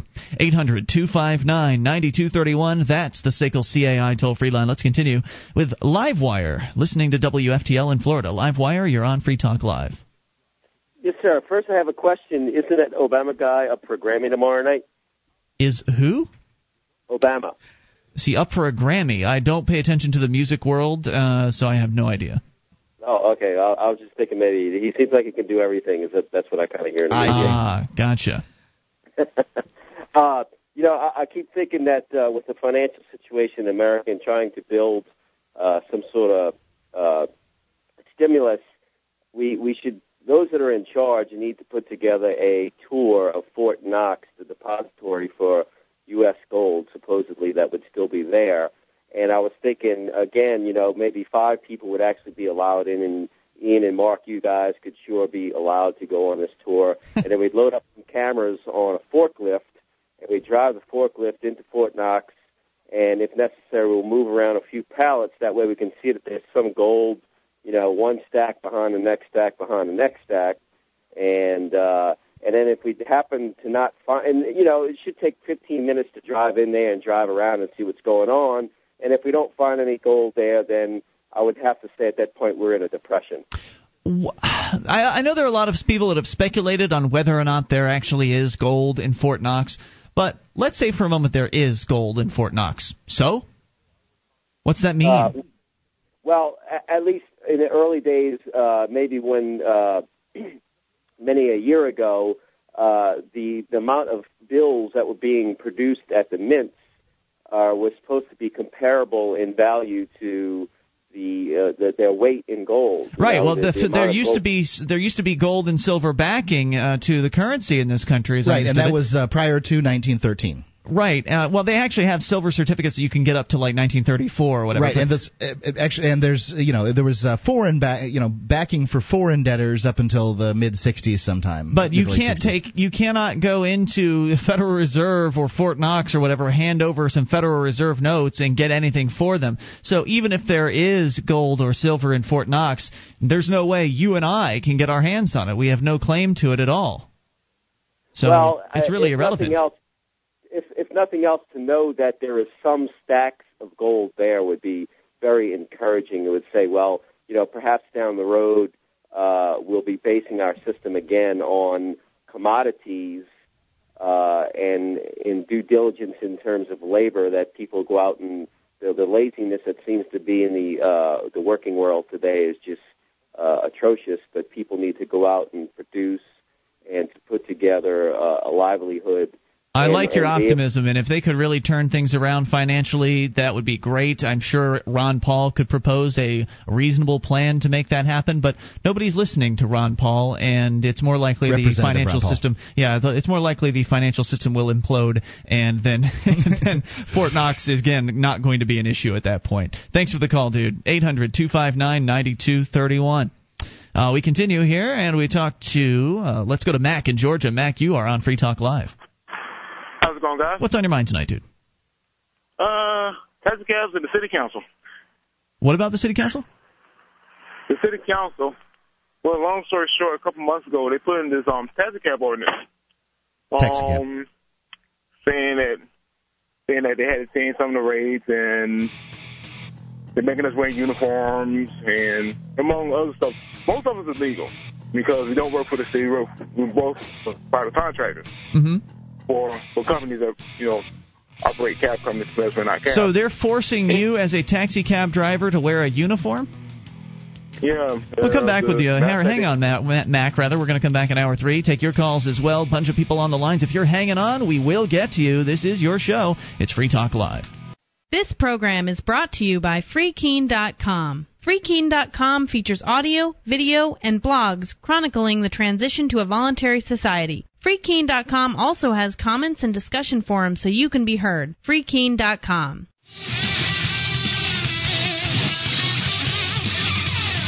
This is Free Talk Live, the live Saturday edition of the program. You can bring up what you want. Just dial toll-free to eight hundred two five nine nine two three one. That is the Sakel C A I toll-free line. It's one eight hundred two five nine nine two three one, and it's Ian here with you. And Mark. Uh, you can join us on our website at free talk live dot com. The features we give away, so enjoy those on us. Again, free talk live dot com. Right back into your phone calls. We go back to Mac in Georgia. Now, Mac, uh, you are a military police officer, but apparently you're also moonlighting as a cab driver.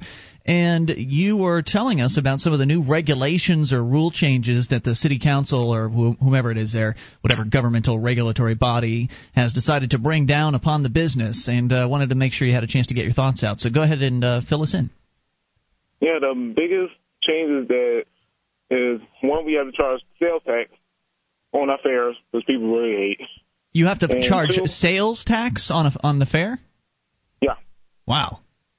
And also, it's in the seven percent, but um, but the biggest concern is that we had to wear we had to wear uniforms. Now, um, they used to, they did have a law on the on the books in the old taxi cab ordinance saying that we had to wear collar shirts and all that crap. I told y'all about that because I almost got a ticket when I first started. Yeah, it was a twenty-five dollar ticket.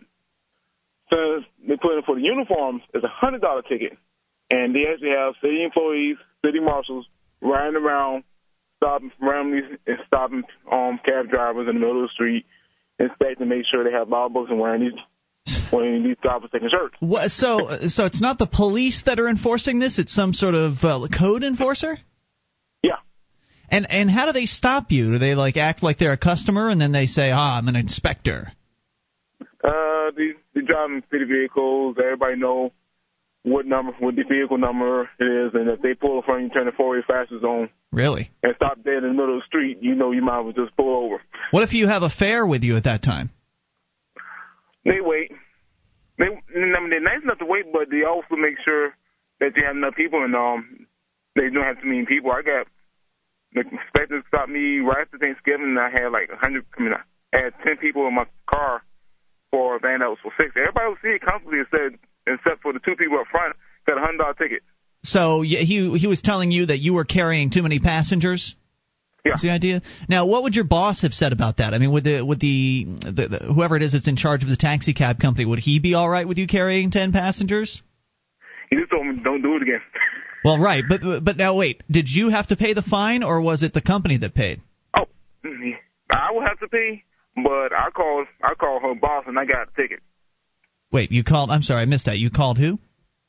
I called the cab inspector's boss, the main city marshal, and I got out the ticket. Oh, you got out of it. Okay. Well, that's good. I'm glad you uh, managed to finagle out your way out of it. But, man, what a what a tough situation. Mark, you were a cab driver at one point. Did yeah. they have rules like that that you had to follow? I'm sure that there are all kinds of rules. Uh, you know, I pretty you much know what they were. I did whatever I wanted to.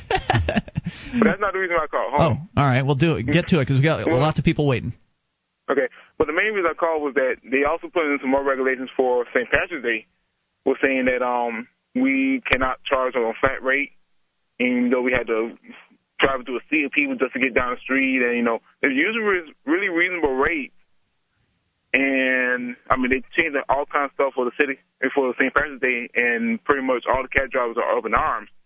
And the city council is pretty much to the point they'll bankrupt the city before they admit they're wrong. Yeah, well, that's typical for government. I mean, whenever you're in the government, you don't have to say you're sorry. Hey, Mac, thanks for the call tonight. eight hundred, two five nine, nine two three one.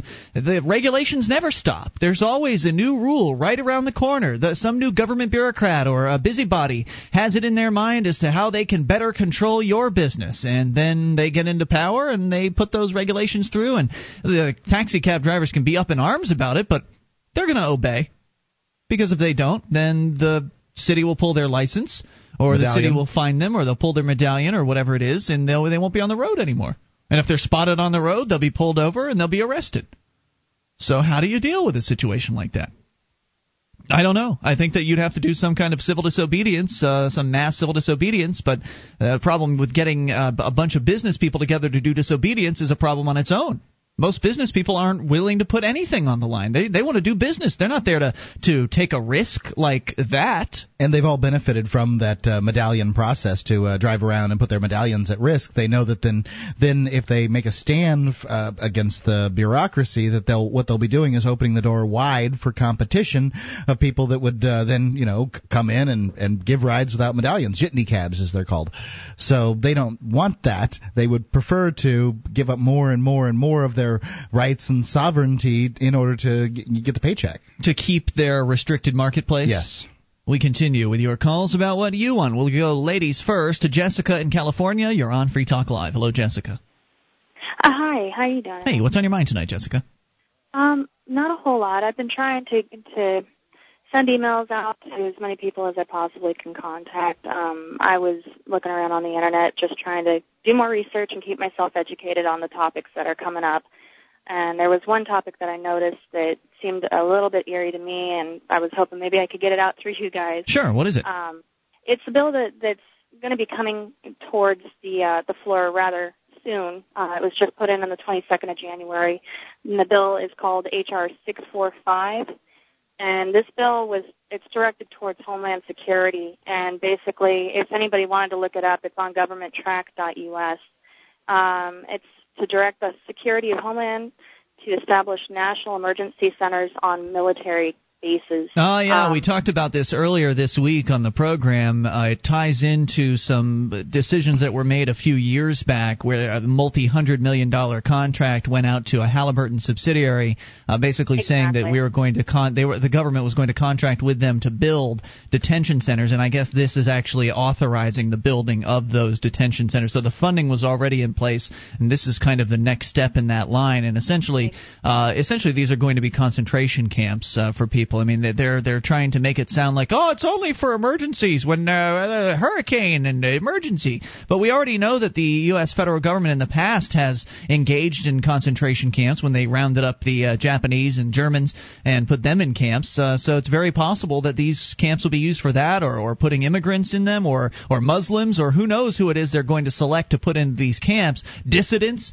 uh, people that are against uh, the draft when that comes back. So it could be absolutely anything. Either way, it's a scary situation, and I'm glad you called tonight about it, and thank you. eight hundred, two five nine, nine two three one. But what can you do about it? I suppose you can call those your so-called representatives and, and tell them not to pass it, but that hasn't done too much to stop this, the this, the growth of the state. No, it hasn't done it. Realistically, I mean, they everybody said don't pass the first bailout, and they passed the first bailout. So the idea that they would stop this one, I, I am just it's hard for me to be optimistic about that.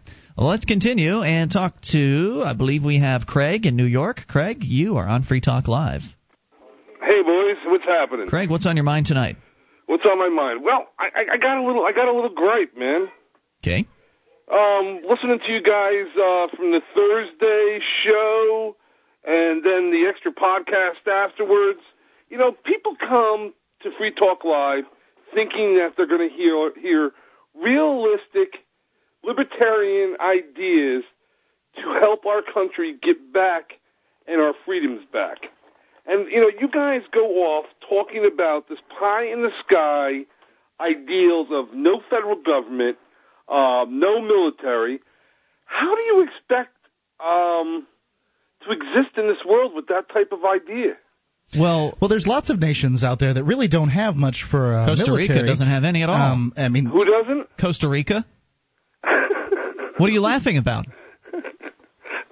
Who do you th- who, who protects Costa Rica? I would say the, probably the Costa Rican uh, police force and the Costa Rican citizens. Uh-huh. Hopefully yeah, uh-huh. they conduct themselves in a manner that would keep them from getting invaded. Yeah, like not bombing their neighbors. Yeah, okay, Costa Rica's, now, right, now, Costa Rica's somebody, not over in the Middle East wanted, bombing if, people.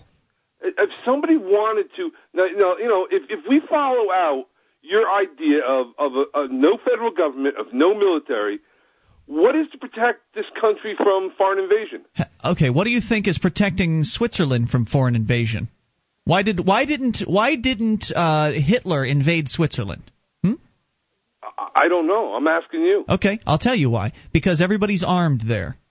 Okay, with, with, we heard that the other night with machine guns. Okay, no, it's not necessarily now, true. Okay, but... now now now we have we have a nuclear world right now. Okay, nuclear. We have mm-hmm. nuclear war and yes, uh, nuclear you know, war. We, we have. have pardon? We have nuclear war. Yes, sir. We have. Okay. That. Now you you take away. You know, all right, everybody in this country has has a machine gun, okay? Yeehaw, okay? Yeah. All right, someone drops a, a five-kiloton nuke, nuke in the middle of this country. Let's talk about why that would happen. We'll bring you back for more of this discussion in moments. It's Free Talk Live. This is Free Talk Live. You can bring up whatever you want. It's the live Saturday edition. The toll-free number, eight hundred, two five nine, nine two three one. Ian here with you. And Mark. Join us online at free talk live dot com. The features are free, so enjoy those on us, including the bulletin board system. With over four hundred thousand posts, there's a lot to talk about, from serious issues to fun stuff, all free for you at b b s dot free talk live dot com, b b s dot free talk live dot com. The fifty-seventh running of America's legendary sports car classic runs Saturday, March the twenty-first at C. Sebring International Raceway in Sebring, Florida. The Mobile twenty-one, excuse me, Mobile one, twelve hours of Sebring, presented by Fresh from Florida, features the fastest race cars in the world. Gates open at Wednesday, uh, March the eighteenth, for four days of action, culminating with the big twelve-hour classic on Saturday, March the twenty-first. Ticket information, visit sebring raceway dot com or call one eight hundred, six two six, RACE. sebring raceway dot com. We're going to bring back Craig from New York. Craig, who called in to express his concern for some of the ideas that have been proposed on this show, uh, mainly one of my favorite ones, abolishing the federal government entirely and allowing each state government to uh, go ahead and just take care of itself, which, of course, would mean that there would be no more federal military, meaning that Craig is, uh, well, a little scared as to what that could possibly, the ramifications of that could possibly be. Uh, so, Craig, you were just, uh, just a few moments ago, we went out to break with you, Uh, painting the scary scenario, uh, this picture of uh, a world in which the federal government disbands, the military disbands, and then, you know, China or somebody like that all of a sudden decides to hit a nuke and uh, nuke California or something like that. Is that your fear? Well, it's it's it's it's, it's not that. Who would coordinate? Who would coordinate the defense of the country? Well, well, what, what you makes you think fifty, that if you have fifty separate states, I understand. I understand the gig. You know, I understand where you're going. But, you know, you need somebody or some organization to coordinate the effort. Well, for one, the the, the, the states, if they so chose, could uh, enter some organization for the, uh, you know, the, the, to, to organize that, like NATO or something like that. But we need to look at the root. Uh, what's the qu- the question here is um, who's organizing the resistance in Iraq, for instance? Excuse me? Who's organizing the resistance in Iraq? Who's organized? The insurgents. I would say Iran. You think it's Iran? Absolutely. I don't, you don't think, think so. You don't. You don't think we're we're we're not fighting a uh, quasi war with Iran? Well, you know, I do think that some people probably do believe that there's a uh, there's a top down uh, hierarchy in every military operation. I, however, believe in free men and women toting guns and blowing away people that would terrorize them. That tends to be what's going on, from my understanding. There are different insurgency groups in uh, in Iraq. Maybe some of them are tied into Iran, but many of them uh, are not. They're I, acting I, independently I on their own. Very few are Iraqis, brother. It's called decentralization. The idea is that you don't have a centralized authority deciding where to go and what to do. And but before we get into by all the way, uh, I don't want to get U S, mired down. U S intelligence disagrees with you on whether or not they're mostly Iraqis. Right. I don't want to get mired down in this, because what we really need to look at is the root cause of why it is that so many Americans are afraid of being bombed or invaded. The reason why Americans are so afraid is because the reality is the U S military has been bombing and invading countries for decades. So that's why uh, yes, it is that I, I, I'm well aware of your America sucks attitude. No, sir, that's not that. An America sucks attitude. Oh, I think America's great. I think it's politicians, uh, you know, uh, use the military-industrial complex in order to, uh, you know, propagate wars that are dangerous for the American right. people. Right, I love America. I, mean, I love freedom. What I don't like is government and the risk that it puts us at by going. One of the things that it does is goes and kills people around the world, which makes people awfully angry. Like, you might get kind of angry, Cliff, if the Canadians decided to come down there into New York and invade and start killing your Your family members. Maybe you'd get really upset and maybe shoot back at some of those Canadians, don't you think? Wait, now, Tom, you know, and you know, you guys are trying to make this too simp- simplistic, okay? Do you think let's it's? Not, wait a minute. You think wait, it's simple? Let's not let's not make believe that there isn't any history. You're, you're referencing the Iraq War, okay?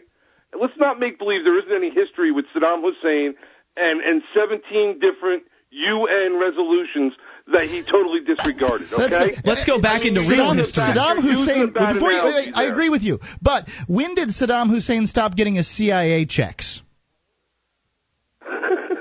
You know, dude, the fact on, is man. Saddam paying, Hussein worked paying, for the C I A, man. He was paying, yes, okay. And and that was because they, they, we were in war with Afghanistan, right? That's because and whatever the United okay? States politicians. We understand that, okay? We no, understand. You don't understand it, Cliff. Cliff, it's a it's, it's a Craig. It, hello, Craig. Craig. Craig. Okay, Cliff. Craig. Man, it continues. Uh, it's the same thing over and over again. We Agreed. won't learn. Why is that though, bro? Because Why we keep that? on because shooting people, evil dude. In the world, you guys. Think... Oh, there are evil people in the world. Right, by and your they definition. shoot people.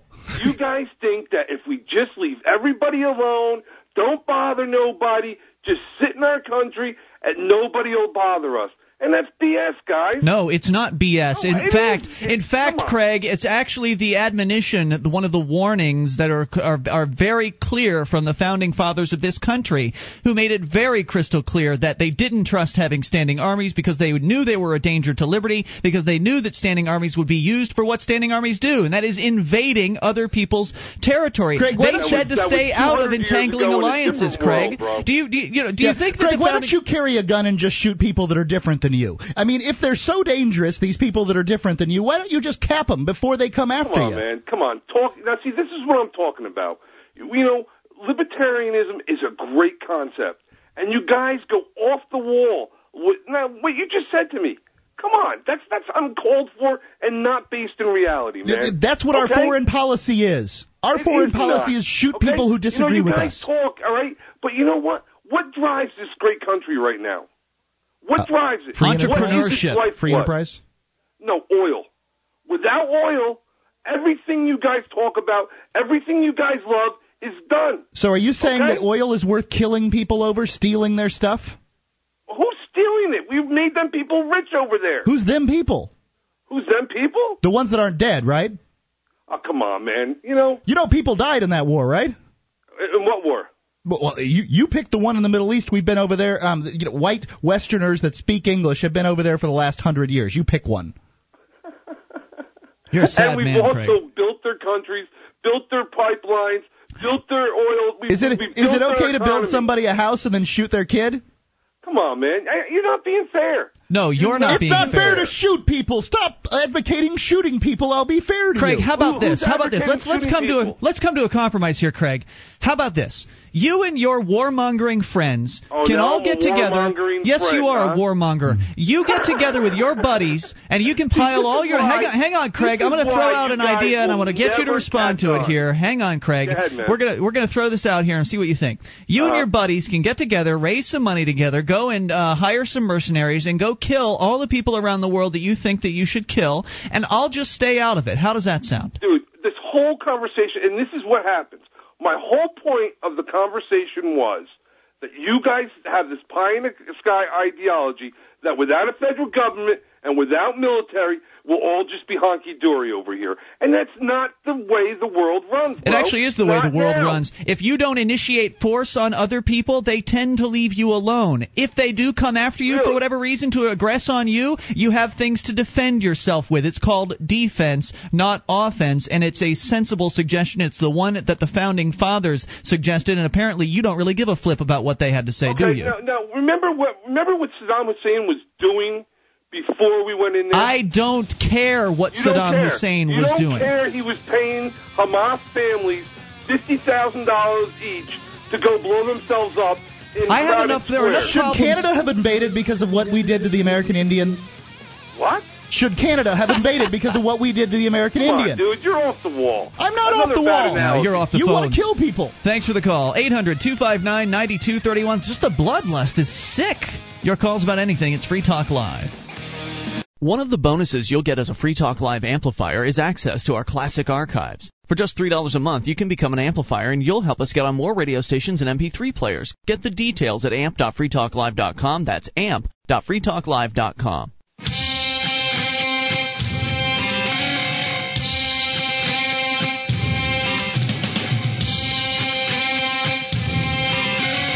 This is Free Talk Live. It is your show, and you can bring up what you want via the toll-free number at eight hundred two five nine nine two three one. That's the Sakel C A I toll-free line, live Saturday edition. It's Ian here with you. And Mark. Join us online at free talk live dot com. The features we give to you, they are completely free, including the live streams, broadband version, dial-up version, webcam, all free at listen dot free talk live dot com. Adam Eve dot com has a special offer for you. Go to Adam Eve dot com and get fifty percent off of one item when you type in F T L at the offer, offer code coupon checkout. Plus, with your order of seventeen dollars or more, they'll throw in a free gift. It's fifty percent off with offer code F T L at Adam Eve dot com. What do they have there at Adam Eve dot com? Well, it ain't apples and fig leaves. Adam Eve dot com. All right, so let's continue with your phone calls, and we'll talk to Officer Liberty on the amp line. Hello, Officer Liberty. Hello, gentlemen. How you doing? What's on your mind tonight? Um, well, I just kind of called in spur of the moment, so we'll see what happens. Um, I was just listening to you guys talking to that kook about uh, the military and whatnot, and um, I think he was putting his views uh, the wrong way, but um, also you guys were making some good points.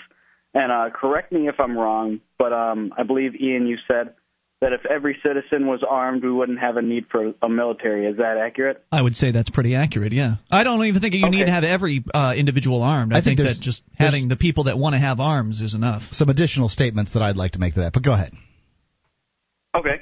Well, um, I was I was just curious how you guys would have how you think that would have affected incidents such as Pearl Harbor. I mean, I don't think that a forty-five caliber pistol is going to do much to a, a bomber plane, if you know what I mean. Well, it's so an interesting in that case, question, but we need to look at the reality of history first. Uh, and the reality of history is the Pearl Harbor was almost a manufactured event uh, in that the, uh, the the President Roosevelt at the time was very interested in getting into the war. So he engaged in a uh, in essentially an economic blockade of Japan. They blocked their oil supplies from getting to uh, Japan as well as uh, as other things. So essentially, without actually doing so, they had sort of declared war against Japan, and Japan essentially was retaliating against that. Am I understanding? Was I recounting that correctly? It, it doesn't Mark? sound entirely inaccurate to me. Yeah. So basically, uh, Japan was provoked into attacking the United States, and plus, uh, as you pointed out a few nights ago, Mark, uh, the Hawaiian Islands in the first place were were taken by force by the U S federal government. It wasn't even a state at that time.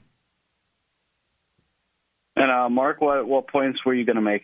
Well, on on this, I, I would I would make just that that we, we really didn't belong in the Hawaiian Islands in the first place. Um, you know, the Pacific theater of World War Two is probably the best recent war that one can use, um, you know, as an example.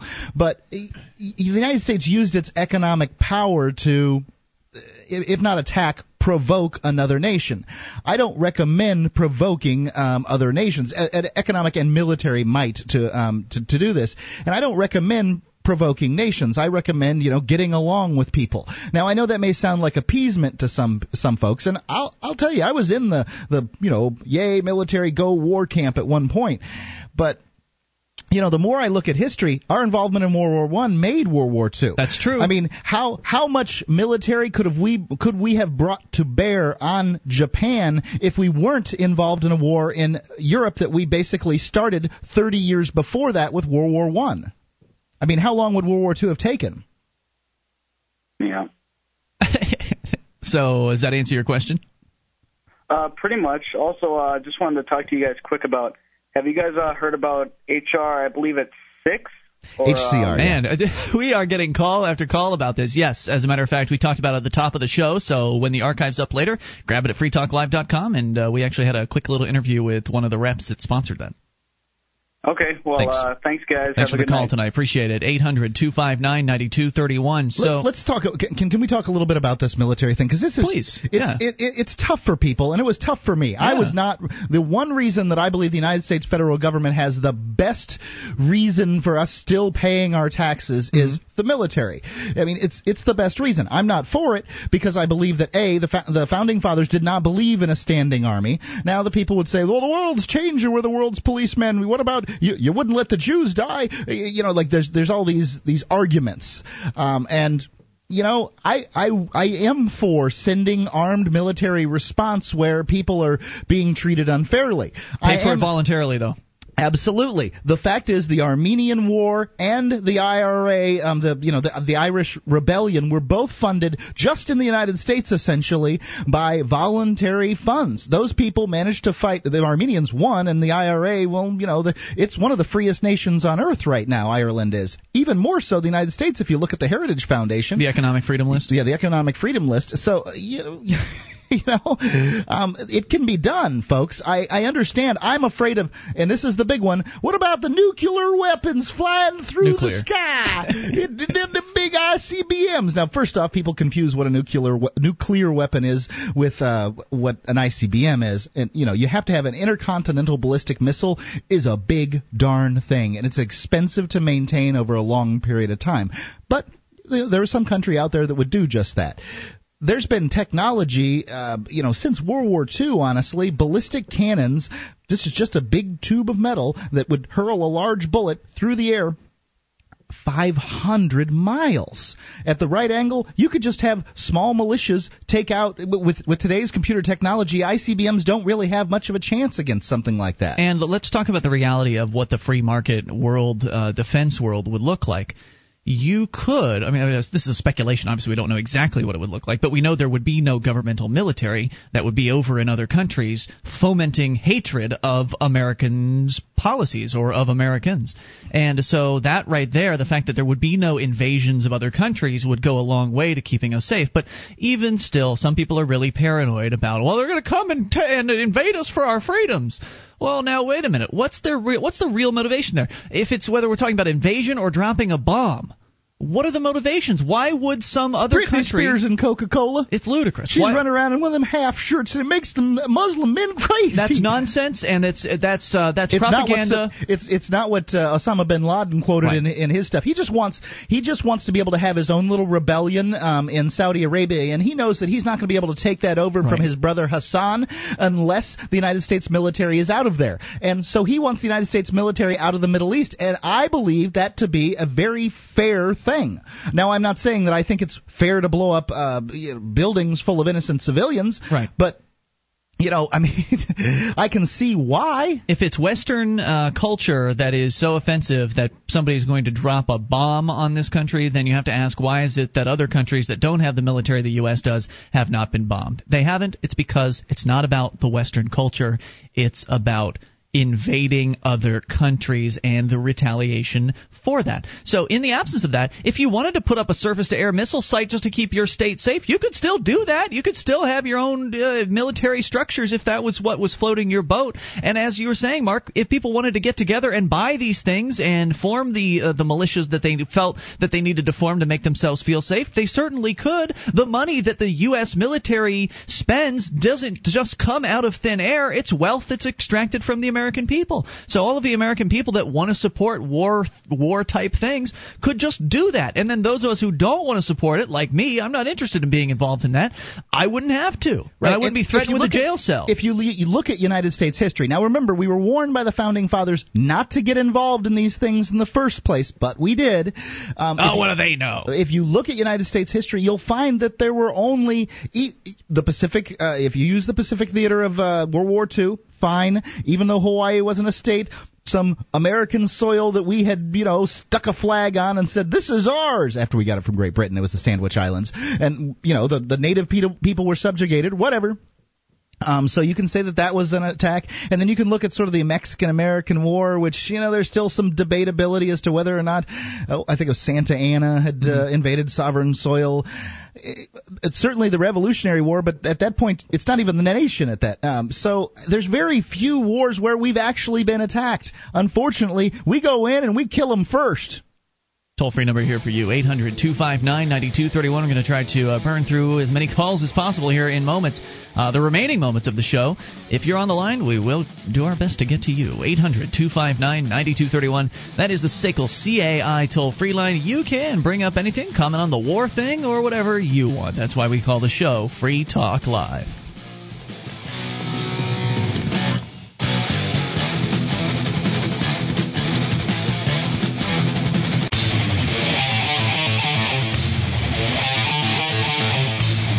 Talk Live, only moments remain. Not even going to give you the number because the lines are loaded.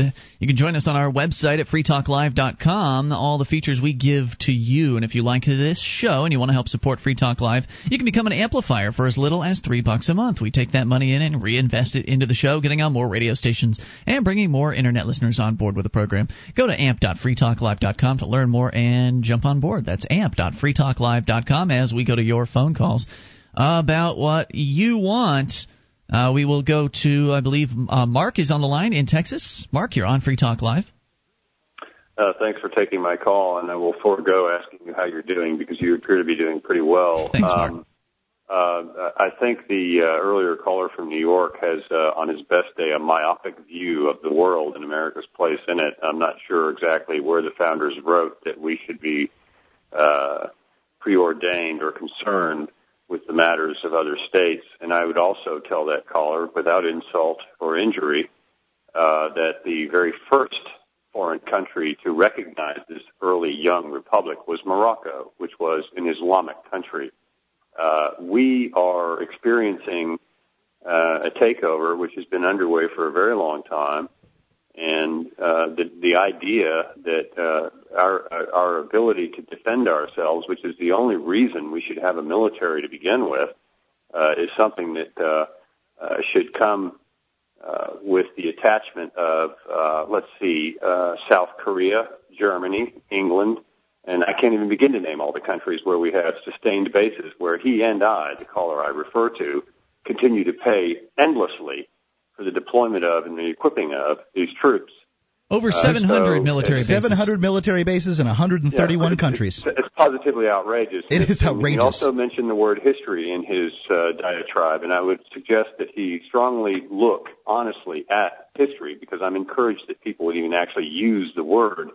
But, yes, go ahead and check history out and find out who is to blame and who is responsible for. Well, for people like Craig, though, history begins on nine eleven two thousand one. For for people like oh. him, there is no history before that.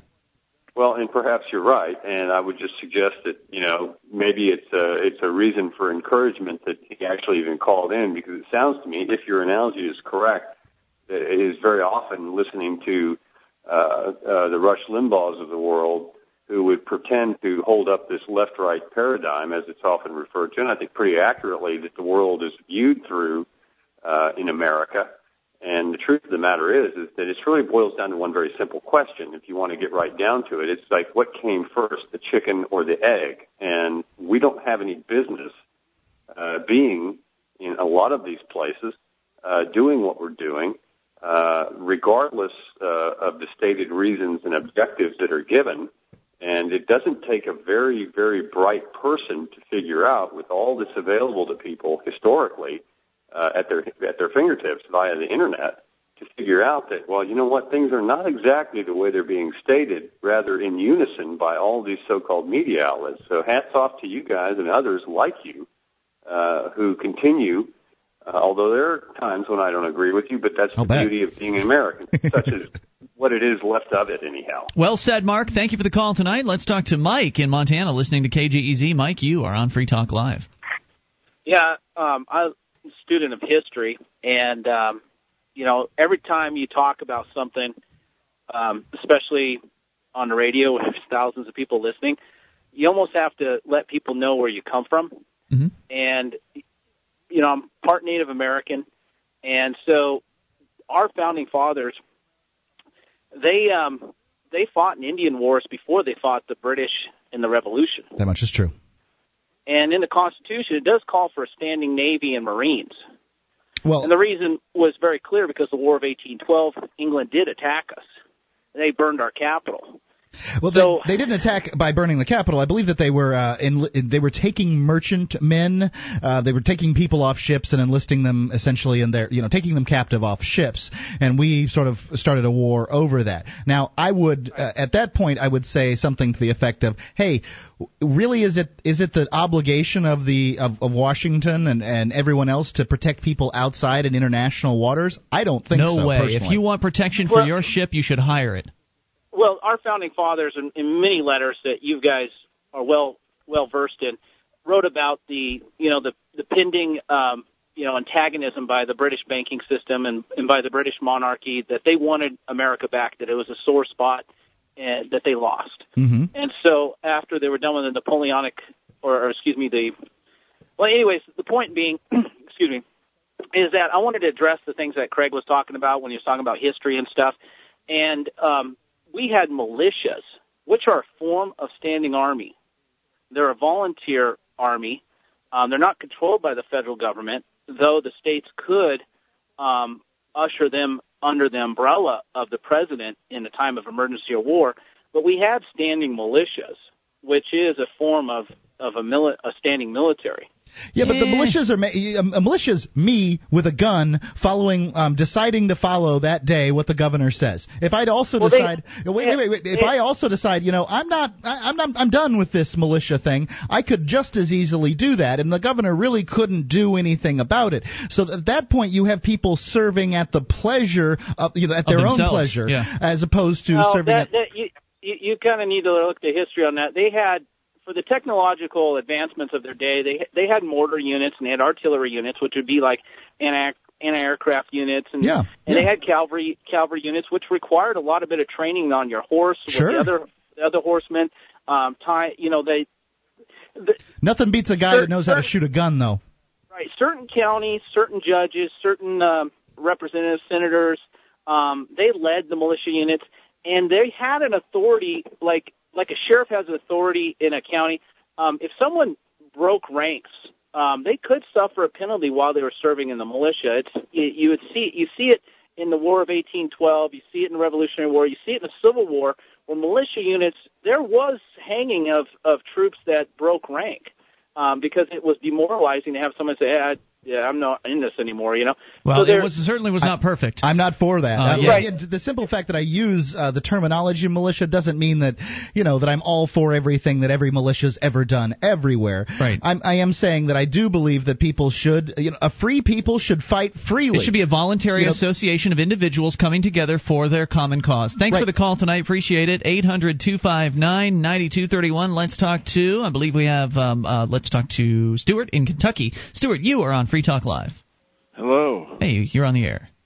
Yeah, how's it going? What's on your mind tonight? Yeah, well, I'm here to talk about, and this is all new to me, so just bear bear with me. I haven't done anything like that, like this in a few years. I'll be gentle. I'm here to talk about uh, uh, the Ninth and Tenth Amendment. Uh, so far, eight or nine states are going by the Ninth and Tenth Amendment, declaring sovereignty from the federal government. Well, they haven't actually declared anything yet, they're, from what I can they're tell. They're working on it. There's, they're there's, talking about there's it. bills and resolutions, and you're right, it's uh, Arizona, Hawaii, Montana, Michigan, Missouri, New Hampshire, Oklahoma, and Washington. New Hampshire leading that pack, I would like to add. And there's also um, there's another, it looks like twelve or thirteen states, states um, looking at doing similar measures later on this year: Alaska, Alabama, Arkansas, California, Colorado, Georgia, Idaho, Indiana, Kansas, Nevada, Maine, and Pennsylvania. It's a good start. It's not really a declaration of anything because none of them have passed yet, but even when they do pass, all it will really be is a declaration, and it's not really them doing anything more than just saying, hey, we've had enough. But it's a good start, and I thank you for the call. I wish we had more time. We've got to get to more callers here. Uh, we talked to Mike in California. Mike, you are on Free Talk Live. Mike, California, going once. Mike in California, going twice. We go to the amp line, unscreened call. You are on the air. Hey, Ian, it's uh, Chris from Austin. Chris, what's on your mind tonight? I wanted to respond real quick to that uh, caller that was uh, a couple calls back about the militias. Yes, sir. And also about the Founding Fathers. One thing that drives me crazy is, is that there's this assumption that all the Founding Fathers were in agreement, and in fact, they were almost bipartisan, just like it is today. Yes. Between the Democratic Republicans and the uh, Federalists, and Hamilton and Jefferson. I mean, the issue of the standing army was one of the main uh, cogs in their arguments. Also, up until after the Civil War, I don't know, and probably before the income tax came in, there's a very clear difference in the legal definition of a militia and an army, and that those waters were mud, uh, those waters were muddied uh, deliberately by Congress, mm-hmm. um, where they basically said the National Guard would take the place of the militia. Yeah, and we see what's happened there. There's a lot of confusion about that. Militia was all the able-bodied bodied men who were expected to answer the call if there was an invasion. An army was no such thing. It was an instrument of the uh, political yeah, body. The idea of fighting a land war on the United in, in the United States of America, when there are nine out of ten counted, or excuse me, nine guns for every ten Americans, is absolutely ludicrous. It's a suicide you just, run. You, you, you can't yeah. do it. You can't fight a war, a land war against the United States of America. And we can't continue because we're done for tonight. Thanks for the call, dude. We'll see you on Monday night online. In the meantime, at free talk live dot com, wishing you a happy, safe, and fun rest of your weekend. D V D, books, music, instruments, periodicals, computers, software, electronic, photo, cell phone, office product, home and garden, bed and bath, furniture, kitchen, pet supply, automotive, hardware, apparel, shoes, jewelry, grocery, healthcare, sports and outdoors, toys, games, used, and more. It's a department store at your fingertips. amazon dot free talk live dot com. Get all your shopping done, a great deal, delivery to your door, and a percentage of your purchase will go to Free Talk Live when you enter Amazon through amazon dot free talk live dot com.